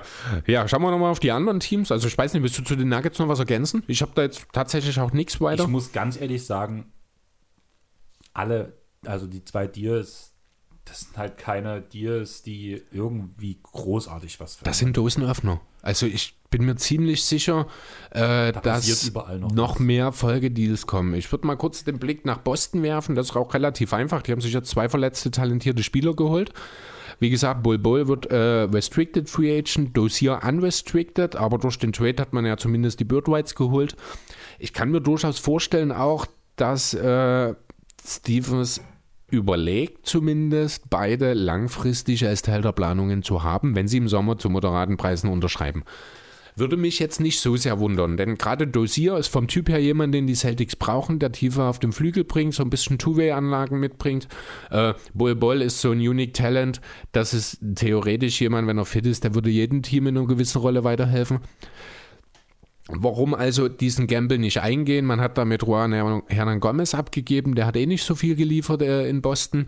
Der war schon seit mehreren Wochen, ich glaube, auch relativ aktiv angeboten worden auf dem Trademark. Deswegen äh, hat Boston hier an der Stelle einen absoluten Stil gemacht, denn man hat sich dabei gleich nochmal 4 Millionen an Cap Space nein, nicht an Capspace, sondern an äh, Salaries eingespart. Man ist jetzt ganz nah dran, sogar unter die Luxussteuergrenze zu kommen. Deswegen glaube ich, dass noch was passieren wird. So ein kleiner Deal, der sie noch drunter bringt oder eben ein Schröder-Deal, äh, wie auch immer der dann unter Umständen aussehen könnte. Ähm, ja, das ist das. Wie gesagt, ich kann es mir vorstellen, dass man beide hält. Ich kann mir aber auch vorstellen, dass man vielleicht zur Deadline, wenn ein guter Deal, gerade für einen Bull Bull, äh, dass man dort unter Umständen tatsächlich dann auch sagt, okay, wir sehen hier eine Verbesserung, wir geben ihn wieder ab. Glaube aber ehrlich gesagt nicht dran, wenn ich ehrlich sein soll. Ja. Ja, man hat dann äh, Jabari Parker, ich glaube, im Zuge dieses Trades dann auch gecuttet, um einen Roster-Spot freizumachen. Das ist momentan, ja, jetzt, wo wir langsam in Richtung Februar, März gehen, ja, Ja. wieder ein heißes Gut. David war Roster-Spots. sehr traurig. Hm? David war sehr traurig. Weil Jabari Parker gehen musste? Ja. f- kann ich total verstehen. Er hatte auch so eine sehr enge Bindung zu ihm, als wir zusammen aufgenommen haben. ähm, ja, genau. Also Ich glaube, das. da haben wir gerade irgendein Spiel geguckt und David war mit im Discord-Sprachchat mit drin und ja, also, ah, Parker ist weg.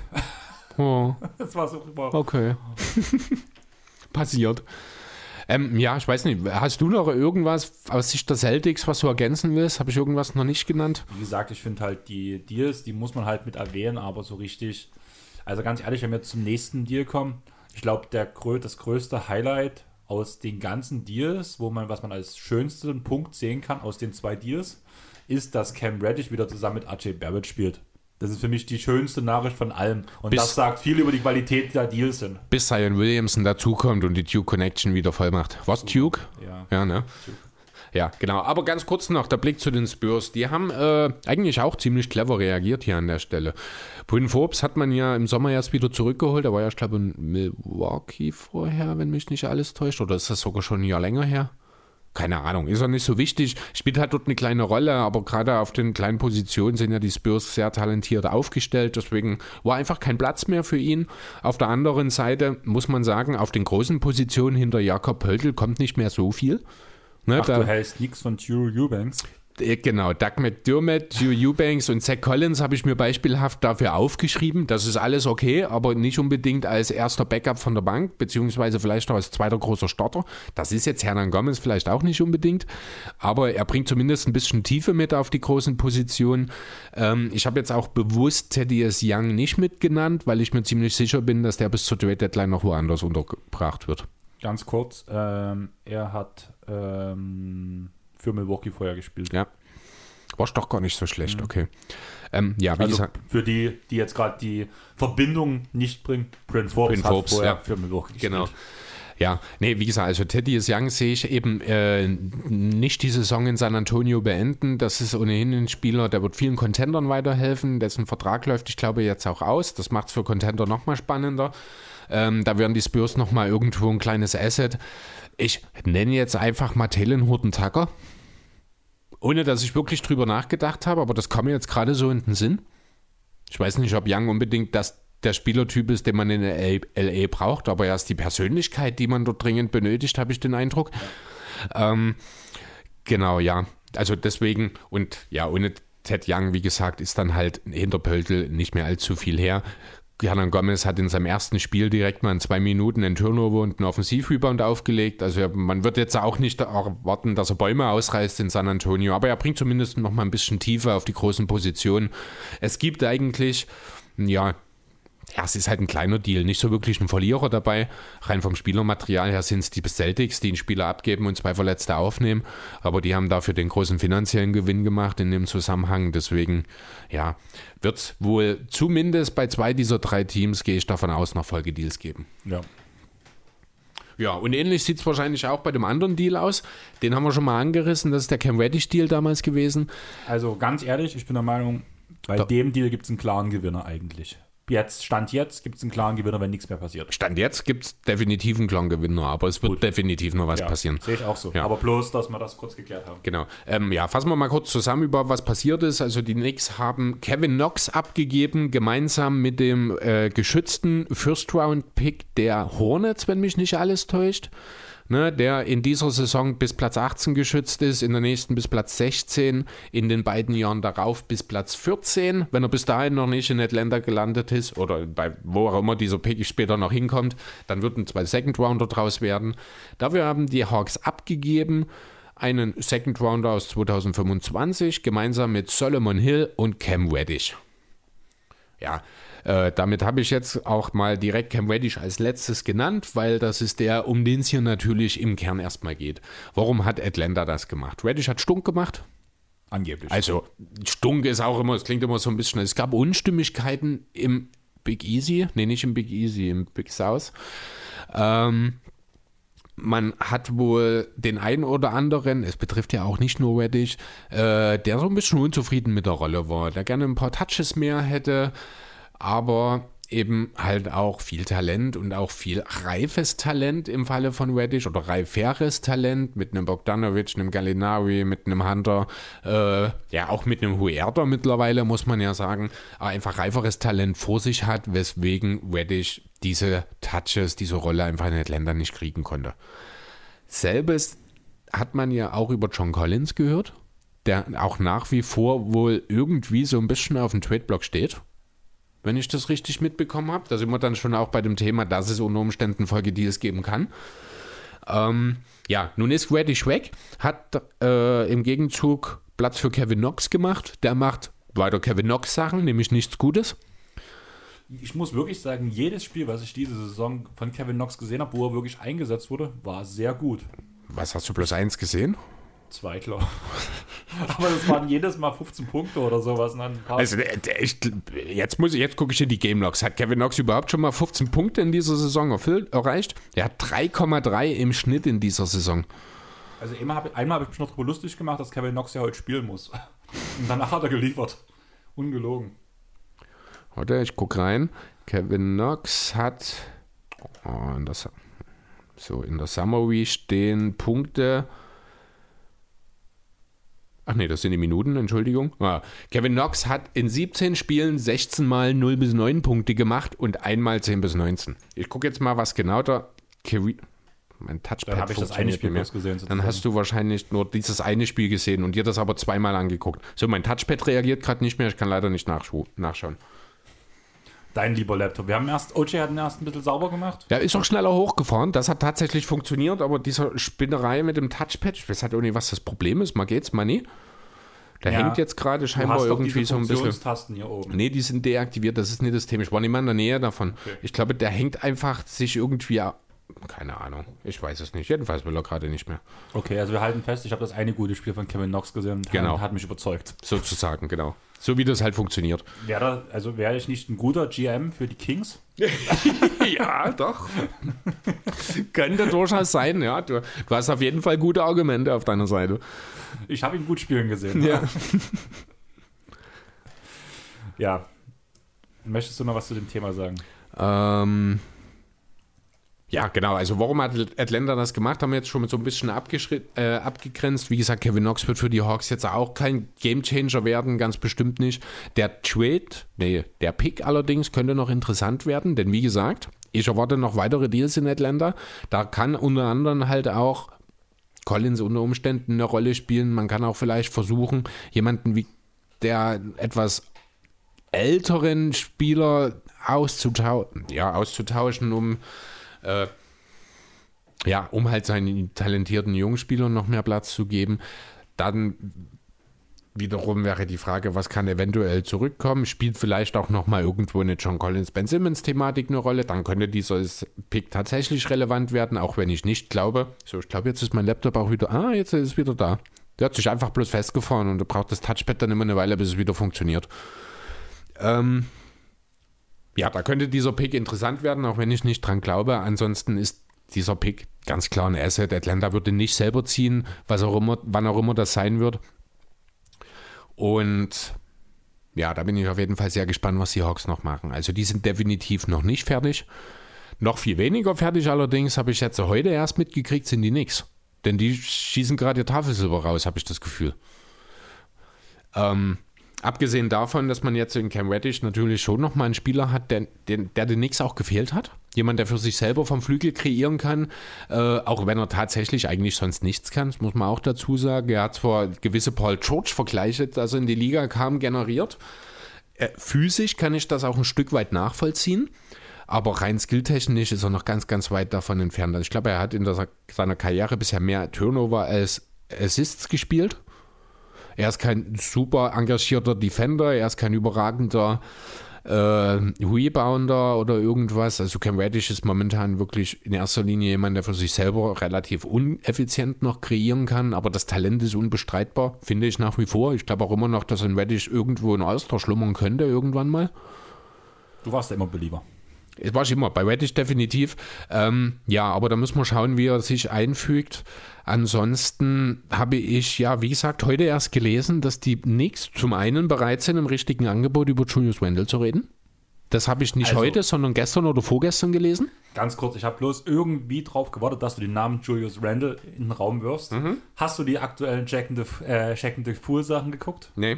Hast du diesen genialen Screen für Fournier gesehen, den Nee. ähm, Fournier versucht auf der, an der Dreierlinie, täuscht den Gang nach rechts an, ist auf der rechten Seite vom Spielfeld und will nach ähm, in die Mitte reinziehen. Randall stellt einen Pick zum Gegenspieler. Der Gegenspieler wäre auch genau gegen Randall gerannt und Okay. Fournier hätte vorbeitreten erzielen können. Und Randall macht einen Schritt Richtung Fournier und lässt Fournier voll auflaufen. Okay. Nee, habe ich tatsächlich nicht mitgekriegt. Ja, manchmal passieren halt dumme Sachen. Also, ich habe bis jetzt immer bloß Picks gesehen, wo der Läufer, blöd gesagt, der, der Ballführer, Einfach in den in den reinrennt, reinrennt, ja. aber nicht, dass das Screen sich bewegt. Ist das dann ein Foul als Moving Screen eigentlich? Das war richtig peinlich. Ich musste ich. bloß lachen, Muss da wurde, mal gucken wurde so ein mal, ja. älterer Herr eingeblendet aus dem Knicks-Fankreis, Ja. der bloß so da stand, Daumen runter, wie es Randall zu den Knicks-Fans gemacht hat. Ja, okay, ja, genau. Ja, also nee, wie gesagt, also die Knicks sind wohl bereit, über einen Wendell-Trade nachzudenken, wenn das Angebot stimmt. Ich habe jetzt noch nichts gehört davon, was das genau heißt, wie das Angebot aussehen muss. Aber, und ich habe heute gelesen, dass die Knicks auch bereit wären, Kemba Walker, Evan Fournier oder Alec Burks abzugeben. Also die Knicks wollen quasi ihren Sommer, den, den wir ja eigentlich als sehr gut angesehen haben, quasi wieder rückgängig machen. Die wollen ihre Starting Five, die nicht funktioniert, Aufbrechen. rückgängig machen. Ja, ja, genau. Man kann ja mal in Dallas anfragen, ob man nicht Reggie Bullock zurückkriegen kann. Oder in Phoenix nach Alfred Payton.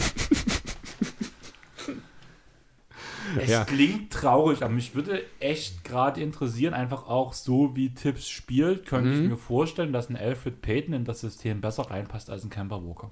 Ja, richtig. Also defensiv auf jeden Fall. Aber das offensive Problem, das sie letztes Jahr hatten, das würde man ja dann auch wieder sich Genau. aufmachen. Und das löst auch ein Cam Reddish aktuell noch nicht. In zwei Jahren vielleicht. Ähm, so, jetzt will ich noch mal schauen. Als ich vorgestern geschaut habe, hatte Solomon Hill noch kein Spiel für die Knicks gemacht. Da wurde, glaube ich, gewaved. Ich wollte, genau das wollte ich nämlich gerade fragen. Hat er überhaupt den Weg nach New York angetreten Nee, oder ist er gewaved, worden? Dann ist diese Info ist an mir vorbeigegangen. Okay, ja gut, dann war es ein Spieler gegen Spieler-Deal, in dem der bessere Spieler mit einem besseren Pick ausgeglichen wird, dann ist das so oder so, aber ja, Hill, ist, der, Hill ist bloß wegen Kosten. wegen Finanzen, genau, richtig. mitgegangen. Ja, gut, ja, und dann am Ende, der Gewinner ist aber auch klar, das sind die Knicks, oder? Also rein in der Blase in diesen Deal natürlich, weil sie den besten Spieler gekriegt haben. Genau. Aber wir reden hier halt auch von zwei Spielern, die ja wahrscheinlich momentan auch noch nicht in der Top 100 zu finden wären unter aktuellen Spielern. Also Knox nie, hätte ich irgendwann mal, Vielleicht. vielleicht. Hoffentlich. Hoffentlich. Ja, genau. Also auch wirklich noch Kleinkram, über den wir hier reden. Aber wie gesagt, Dosenöffner. Ich bin mir ziemlich sicher, gerade jetzt auch mit dem, was ich über die Knicks diese Woche gelesen habe, da wird noch viel passieren. Atlanta wird nicht die Füße stillhalten. Ja, und auch in einem anderen Deal, wie gesagt, die Spurs werde ich, erwarte ich einen Young Deal. Die Celtics wollen noch irgendwie unter die Grenze.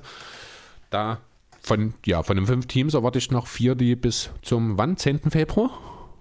Am 11. hat er werden. Geburtstag. Alle, die auch Okay. bei Jonathan im Discord sind, wo du ja vielleicht auch mit rein willst. Aber das ist noch so früh im Jahr. Ja, aber Benne feiert seinen Geburtstag im Discord rein und verschickt an jeden, der dabei ist, ein paar Flaschen Bier aus seiner, aus seiner Heimat. Okay, Und dass wir alle zusammen danach mit Benne mit original bayerischem, fränkischem Bier anstoßen können. cool. Schöne Idee. Also das ist halt nur ein Tag mit der Trading Deadline und danach 0 Uhr hat Benne Geburtstag. Also ich kann Mhm. halt erst, ich habe Spätschicht in der Woche, deswegen bin ich erst danach zum Trinken da.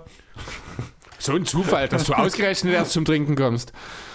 Aber die restliche Zeit bin ich noch auf Arbeit. Hab vielleicht einen Kopfhörer drin und höre mit zu, aber hab dann halt ein Mikrofon auf Stumm. Was, das Donnerstag ist das? Genau, Donnerstag. Ja, stimmt. Trade Deadline ist immer so, ja. Hm. Nächste Woche. Das ist ja schon nächste Woche. Nee, das ist nicht nächste Woche. Nee, das ist übernächste Woche. Genau. Alles gut. Hannes, merkst du, ich tue alles dafür, dass Chris mit dazukommt. Okay. Gut, haben wir das auch nochmal platziert. ähm, ja, das war's. Ich glaube, so ein bisschen zu den Trades, was ich loswerden wollte. Es ist halt tatsächlich bisher noch sehr ruhig.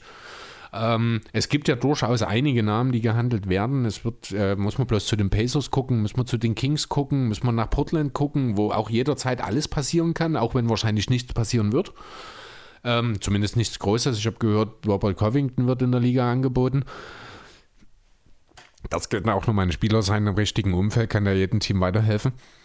Nur leider sind die Blazers nicht unbedingt das richtige Umfeld für ihn gewesen. Ich zitiere John C. Billups. Ich habe gedacht, der ist ein viel besserer Verteidiger. Komme ich jetzt noch nicht drüber hinweg, ganz ehrlich. Ähm, ja. Hast du noch was? Nein. Wollen wir zu meinen. Also, du bist mit deinen ganzen Themen jetzt schon durch. Ich bin ne? durch. Wir sind bei 1,17 Chris. Ich würde sagen, wir schaffen es unter zwei Stunden. Du hattest Angst, ich aber überzeugt. Naja, das kommt nicht so oft vor. Unter zwei Stunden oder? Das auch. Ähm, ganz kurz bloß, einfach weil es mit erwähnt sein musste. Also, man hat ja Kobi seinen Todestag jetzt, jetzt zum zweiten Mal Hm. verbringen müssen. Ich würde jedem erstmal zu dem Fall nochmal unsere Folge 21, unsere Memories-Folge zu Kobi ans Herz legen. 21? Ist das schon so? Ist das über 100 Folgen her? Ja. Ja, klar, zwei Jahre. Klar, krass. Wahnsinn. Und wahrscheinlich würde ich auch jedem empfehlen, nochmal auf Instagram auf dein Profil zu gehen und deinen kleinen Text über Kobe zu lesen, den oh du ja, danke. Hast. Auf den bin ich habe ich jetzt auch, als ich es nochmal gepostet habe, nochmal durchgelesen, auf den bin ich auch immer noch ein bisschen stolz. Ja, der ist auch echt schön ja. geschrieben. Also guckt mal bei Chris. Wir können es ja mal äh, nochmal einfach eine Story die Woche hauen. Ja, machst du. Kann, wenn ich dran denke, haue ich in die Airball-Story, sonst sag mir Bescheid. Und sonst schreibt Chris. Ja, genau. Genau. Ähm, außerdem wurde zu Kobis Ehren, beziehungsweise als Mahnmal für diesen Unfall, eine Bronzestatue hingestellt, wo Kobi mit Gigi zusammensteht.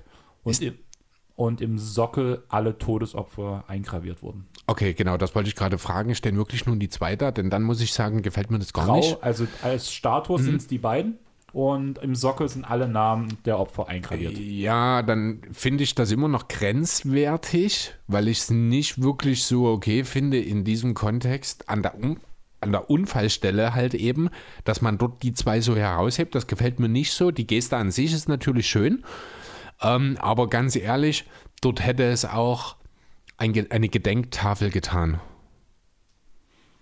Ja, mit den Namen einfach von allen drauf. Die Alto Bellies und oh, ich habe die, die, anderen Namen nicht mehr im Kopf, sorry. Aber äh, du weißt, was ich meine, oder? No. Hm. Aber die Geste an sich ist natürlich eine schöne.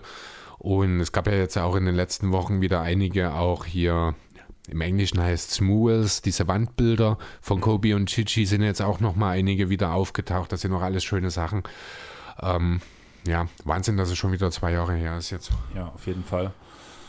Wollen wir zu einem schöneren Thema kommen? Mhm. Ähm, möchtest du erst über Luke reden oder erst über die Wagner Brothers?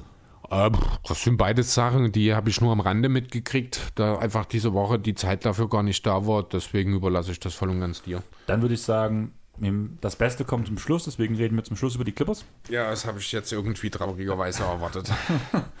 Und ja, seit den Christmas Games legt Franz Wagner 16,4 Punkte auf bei 49,3% aus dem Feld. Im Vorgespräch hast du über Russell Westbrook geschwärmt mit seinen 43% Field Goal. Ich habe nicht geschwärmt, ich habe gesagt, dass die Field Goal Percentage besser als die von Curry ist. Und von Lillard und von einem Dutzend anderer oder halben Dutzend anderer Stars auch. Und so weiter redest, klingt das wirklich wie Schwärmen. Ich wollte es nur mal ins Perspektive. Ne? Es ist halt die reine Field Goal Percentage. Die hat halt null Aussagekraft. Aber genau. Deswegen hat Moritz Wagner auch 55,1% Field Goal. Es wäre schon auch schlimm, wenn Moritz eine tiefere Quote hätte als sein Bruder. Ja, aber Moritz nimmt auch ein paar Dreier. Na, na aber positionsbedingt einfach hat Mo ja. die viel kürzeren Würfe. Mit 10,1 Punkte pro Spiel, aber auch seit Weihnachten. Was mhm. auch gut ist. Ja. Alle Stars feiern Franz. Posterdank, Stepback-Dreier, schlaue Defense und so weiter. Willst du was ergänzen zu Franz Wagner? Nö, jetzt für den Moment erstmal nicht. Ist schon okay, ja, macht das sehr gut. Ist immer noch ein Top 3 Rookie of the Year Kandidat, aber wahrscheinlich nicht mehr lange. Ist er noch ein Top 3 Kandidat? Man kann mittlerweile drüber diskutieren, oder? Ja, wurde ja so. Kann ich gerade gar nicht sagen. Also ich, also ich muss ganz ehrlich sagen, ich finde auch mein Giddy-Case, der steigt immer weiter, der Kerl. Ähm, wir haben Scotty Barnes, wir haben Kate und wir haben Mobley. Nee, eigentlich ist es kein Top 3 Kandidat mehr. No. Ja, Scotty haben halt viele hinter ihm gesehen. Ich habe mich also nicht so sehr mit Toronto beschäftigt, deswegen weiß ich es gerade nicht. Hm. Also ich habe jetzt auch, es kam die Woche irgendwo in der Rookie-Letter, da war ich glaube Franz schon auf Platz 5 zurückgefallen, wenn mich nicht alles täuscht. Okay. Ja, aber auf was ich raus möchte, alle lieben Franz, alle hassen Moritz. Grobes Fall gegen der Rosen, Rangelei mit Luca. Letztes Jahr Headbutt von Janis bekommen. Moritz ist ein Drecksack, aber das ist okay. Solche Typen braucht es auch, die so ein bisschen unter die Haut der Gegner kommen. Das kann am Ende mal in einem wichtigen Spiel eine entscheidende Szene sein, wo der Gegner ejected wird und das Spiel wegen sowas gewinnt. So einen Typen brauchst du im Team. Deswegen, Zumal es auch Moritz echt schlau macht. Der macht immer eine blöde, blöde Aktion, sage ich das mal so. Aber geht danach, während alle anderen hochgehen, geht er cool weg. weg. Ja, das ist, ich finde das gut. Also, nee, nicht gut. Andersrum. Gut finde ich das nicht. Ne? Aber es gehört einfach dazu. Das ist so ein bisschen dieselbe Thematik wie Patrick Beverly. Der geht dir halt unter die Haut. Das ist, das ist für jeden Gegner ist das das Schlimmste, was dir passieren kann. Aber wenn er neben dir steht, hey komm, ist doch alles cool. Gefällt mir, was der macht. Ich habe da zwei Zitate von ihm noch mit rausgeholt. Das ist mir in gewisser Weise peinlich. Ich will nicht für sowas bekannt sein, sondern einfach nur Basketball spielen. Und das andere war, ich will hart spielen und in Zukunft muss ich das in einer besseren Bilanz finden, äh, Balance finden. Hm. Ja, also Klingt er, erwachsen. Ja, ich wollte gerade sagen, genau. Also er scheint das schon auch so ein bisschen zu, äh, zu erkennen, dass er da aufpassen muss, dass er nicht zu sehr in die Schublade gesteckt wird, denn ähm, was er, was Patrick Beverly in dem Zusammenhang ihm einfach heraus hat, ist der Status in der Liga. Ja. Ja, das muss man. Und das kann dann auch gerade bei jüngeren Spielern, ich meine, Mo ist jetzt 24, das ist schon durchaus noch jung, vor allem ist es halt noch ein relativ unbeschriebenes Blatt also unbeschrieben in Anführungszeichen, einfach nicht so der große Name, sagen wir vielleicht besser. Ähm, und dann ist es natürlich ganz schnell, kann es dann auch in die andere Richtung umkehren, dass er ein Troublemaker wird oder bezeichnet wird vielmehr oder dass da irgendwie Risse entstehen können. Deswegen, also muss schon aufpassen. Aber grundsätzlich brauchst du so einen Typen in deinem Team, finde ich. Also ist das deine Aussage. Eigentlich habe ich das Thema bloß reingenommen, weil ich wissen wollte, wie du zu dieser Art, diesem Franz Wagner stehst, sage ich mal so. Zu äh, Franz? Zu, zu Moritz. Ich, ja, also dafür habe ich zu wenig von ihm gesehen, um das wirklich beurteilen zu können, wie das auch alles zustande gekommen ist. Die Jannis-Szene haben wir natürlich alle im Kopf. In erster Linie den Headbutton, nicht wie es dazu gekommen ist. Da muss ich auch sehr hart drüber nachdenken, um das dann irgendwie noch vor meinem inneren Auge sehen zu können. Ähm, weil er eben, wie du schon sagtest, ziemlich clever ist. Das auch, das, auch, auch das Foul gegen Rosen, das finde ich so mhm. beschreiblich, also mal blöd gesagt. Er macht genau dasselbe, was Grayson Allen mit Caruso ich, gemacht hat. Packt ihn von hinten, schlägt auf den Wurfarm, während Allen danach aber Caruso fallen gelassen hat, fängt ja. Moritz Rosen auf und klammert so ein bisschen wie so ein Handballfoul, kannst du fast sagen. Mhm. Und das passt halt Rosen überhaupt nicht aber damit, damit es passiert nichts Schlimmeres. Richtig, auch, er verhindert nicht schwerere Verletzungen genau. für die Rosen dort, richtig, genau. Aber das siehst du als derjenige, der da gerade fällt, in dem Moment natürlich ganz genau. anders. Das kann ich auch verstehen. Vollkommen. Also ich verstehe ja. das auch eins zu eins, dass da die Rosen so hoch geht, auch weil es erstmal bis er ihn auffängt, auch echt von oben scheiße aussieht. Vielleicht können wir Moritz Wagner auch einfach als Fernarsch oder als Ferndrecksack bezeichnen. Bin ich auch ein fairer Drecksack? Du bist ein Drecksack. Oh, Ne, also ich glaube auch, dass viele Sachen dort wirklich bei ihm aus Affekt passieren und er relativ schnell realisiert, das war jetzt vielleicht ein bisschen drüber, deswegen ist dann halt auch das Bewusstsein da, dann den DeRozan in so einer Situation zum Beispiel zu fangen, während den Grayson Allen das Bewusstsein dafür, dass er dort zu viel, also übers Ziel hinausgeschossen ist, einfach fehlt und grinsend davonläuft.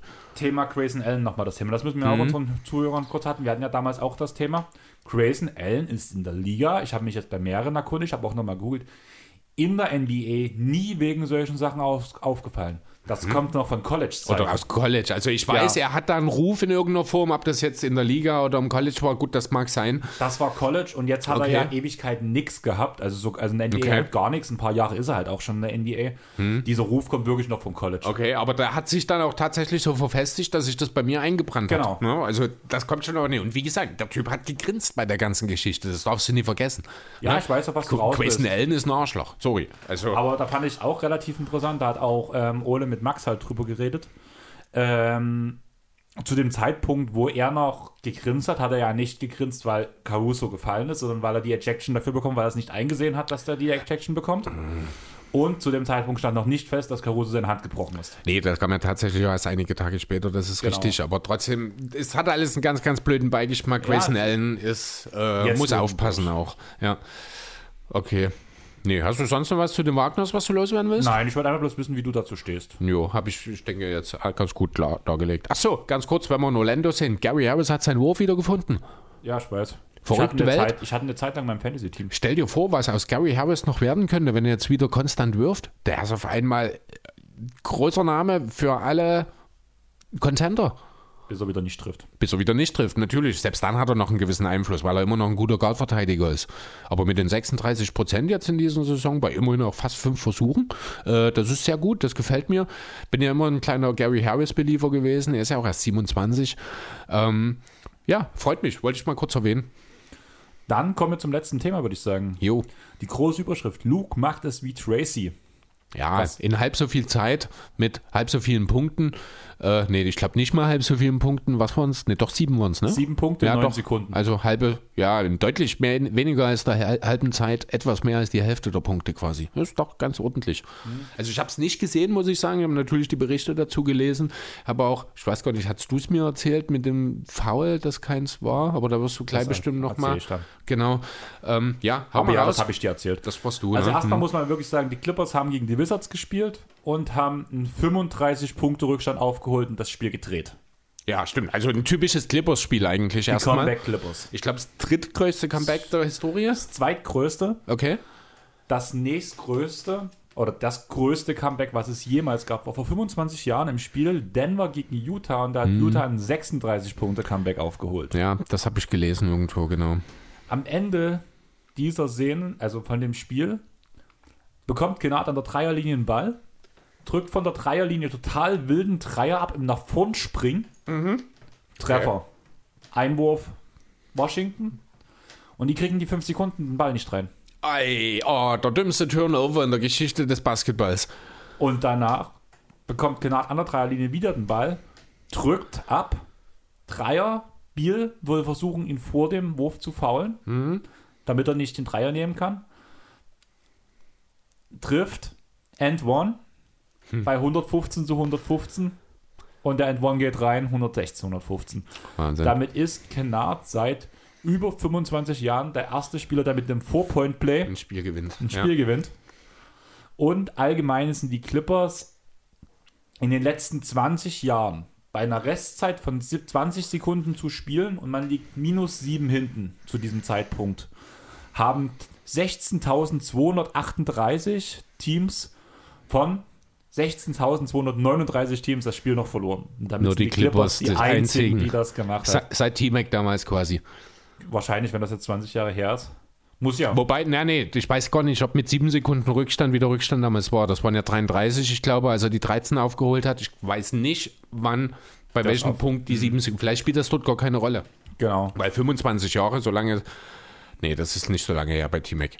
Das wäre ja 20 Jahre, 97. 25 Jahre kein Four-Point-Play, 20 Jahre diese Statistik. Okay, aber es war auch nicht 2002, das war später. Kann sein. Oder? Egal. Ich, ich kann mal gucken, ob ich das auf die Schnelle finde. Und Ende vom Lied, das, von, das Foul von Biel war kein Foul und es wäre ein Unentschieden gewesen, es wäre ein Overtime gegangen. Okay. War das wirklich so? Kannst du das bestätigen? Also, du hast Ja. gemeint, im Two-Minute-Report war das, ne? Ja. Also wenn du das Foul gibst, musst du es entweder vor dem Wurf geben, Mhm. weil da schlägt er wie kurz auf der Hand.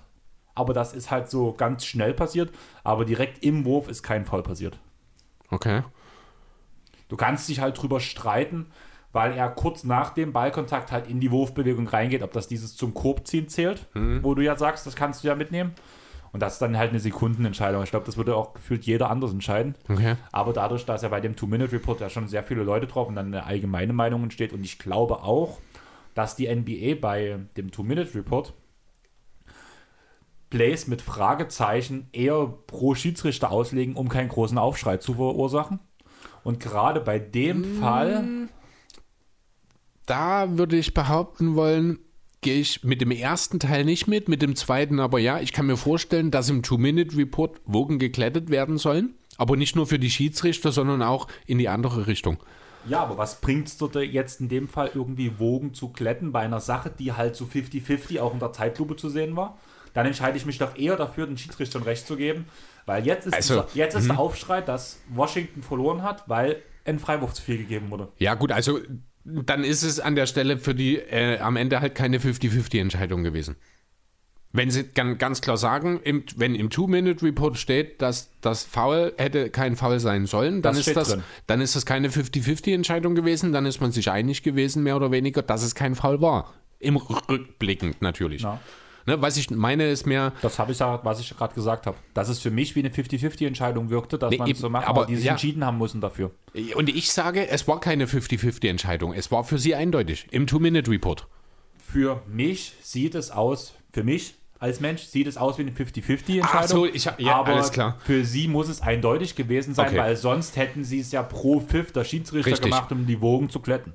Ja, genau. Ja, genau. Gut, okay, ja, dann haben wir kurz aneinander vorbeigeredet. Übrigens, T-Mac, 9. Dezember 2004 gewesen. Dann passt das nicht mehr rein. Nee, dann wären das 18 Jahre. Genau.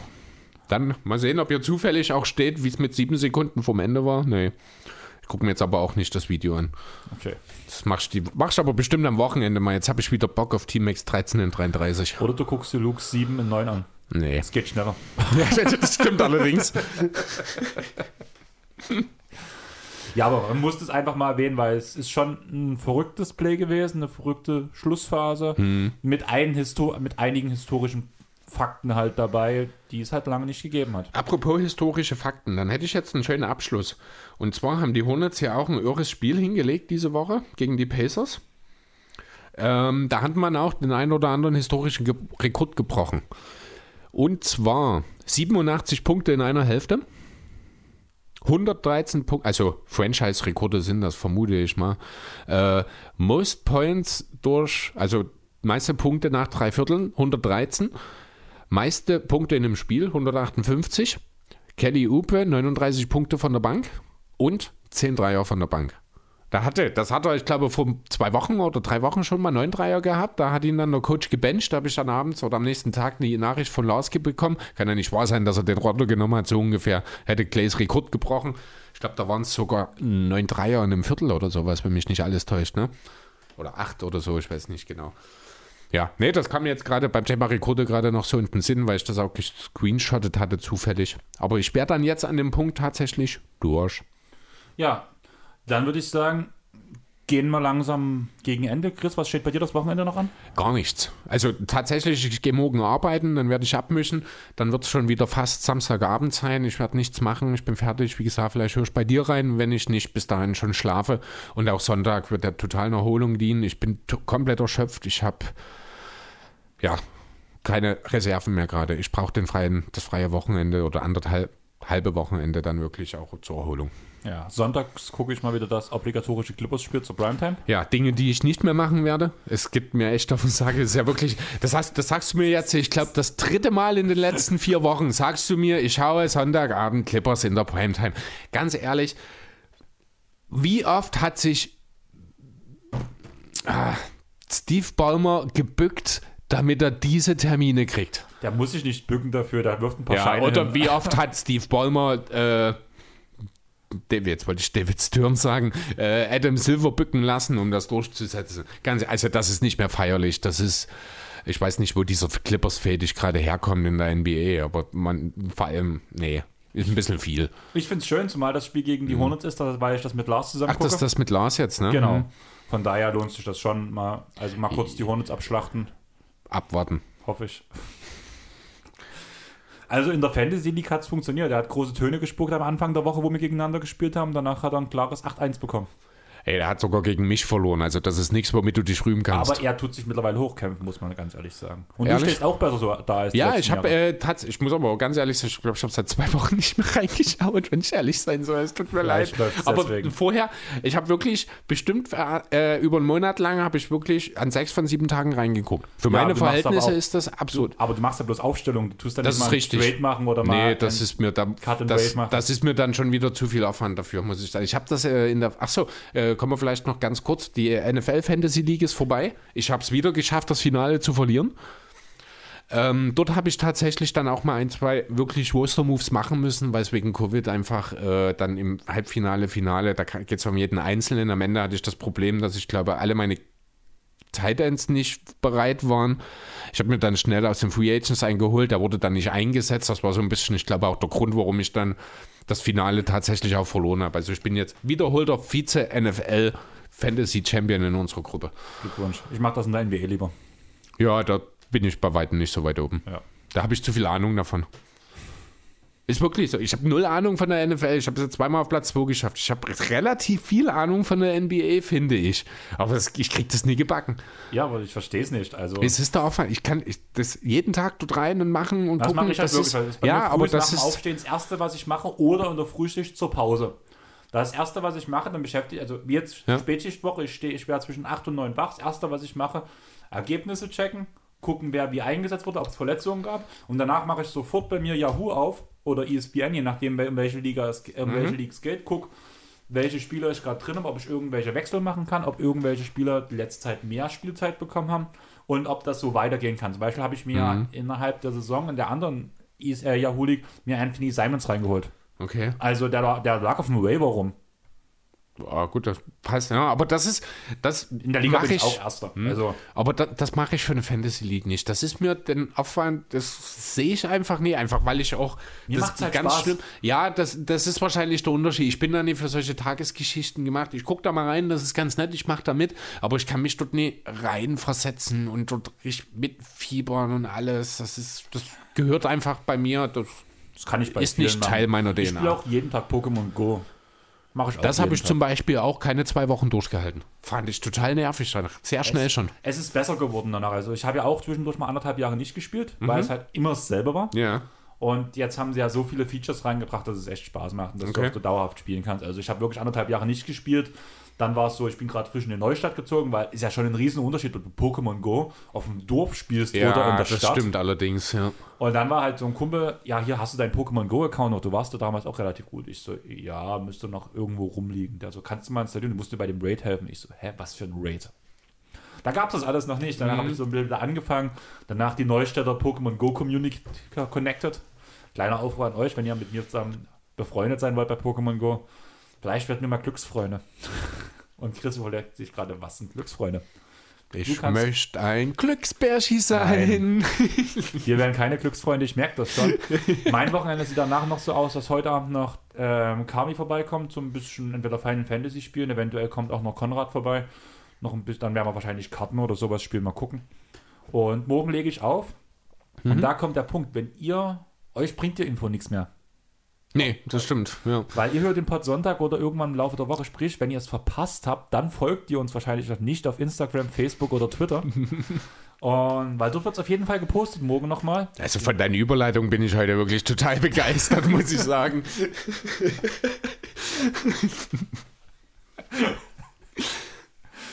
Weinst du? Ja, vor Freude. Du hast mich berührt mit dieser Überleitung. Yes.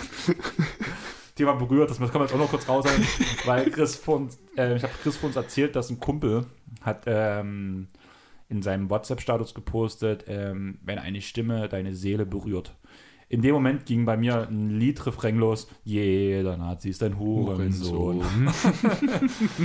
Damit wären wir wieder am Anfang der Folge und deswegen würde ich sagen, wir beenden es jetzt wirklich, weil sonst wird das Niveau noch unter aller Sau und Jo. wir könnten auch noch 20 Minuten blöde labern, dann wären wir bei zwei Stunden. Das wollen wir natürlich Ich nicht. will weil meinen Schlaf, genau. weil Chris endlich schlafen möchte. Mhm. Und deswegen folgt uns auf Instagram, Twitter und Facebook, damit ihr demnächst seht, wann ich auflege und nicht, wann die Pots rauskamen. Wann du das nächste Mal aufgelegt hattest? Genau, oder so rum. Wahrscheinlich wird es vielleicht, wie ich es gesagt habe, vor dem Ostergame werden. Ja. Oder vor der ähm, Dunk Contest Rising Stars. Ah nein, das ist dann Nee, wenn ähm, vor der Skills Challenge. Musste das dann sein? Nee, nee, Samstag ist Skills Challenge. No, aber auch die äh, Dunking. Ja, alles. aber erst Skill, aber danach achso, ja, Three-Point, meinst, also danach- vor dem Samstagsevent halt. Genau. Events, ja. Und ihr könnt ja mal sagen, aber da einschalten würde, dann würde ich mich wahrscheinlich darum bemühen, dass ich den Termin kriege. Kommt ein bisschen auch mit den Aufnahmen, weil wir aufnehmen wollen, sowas so ein bisschen unter einen Hut. Aber ich denke mal, das kriegen wir geplant. Bestimmt. Und sonst folgt uns auf der eurer Podcast-Plattform eurer Wahl. Bewertet uns auf Spotify. Bewertet uns auf Apple Podcast, Google Podcast und so weiter. Da könnt ihr auch eine Bewertung schreiben. Die würden wir auch sehr gern vorlesen, wenn da wieder eine neue dazukommt. Chris, es kam eine neue dazu. Aha. Eine 5-Sterne-Bewertung, allerdings ohne Text. Text. Fand ich ein bisschen schade, aber Ja. danke für denjenigen, der die 5 Sterne da gelassen hat. Jo. Ich würde sagen, wir haben es geschafft. Mhm. Und ja, mit dieser Sache kein Vergeben, kein Vergessen. Denkt dran, Auschwitz müssen wir immer im Kopf behalten und um das Thema vom Anfang ins Gedächtnis zu rufen. Und einfach da es jetzt letzter Zeit immer aktiver wurde und ich gerade einfach wieder sehr viel höre, wenn ihr Langeweile habt, hört Team Totale Zerredung. Auch wenn die keinen Podcast mehr machen, die Podcasts sind zeitlos. Und deswegen würde ich sagen, tschaußen und wählt keine Nazis. Ciao.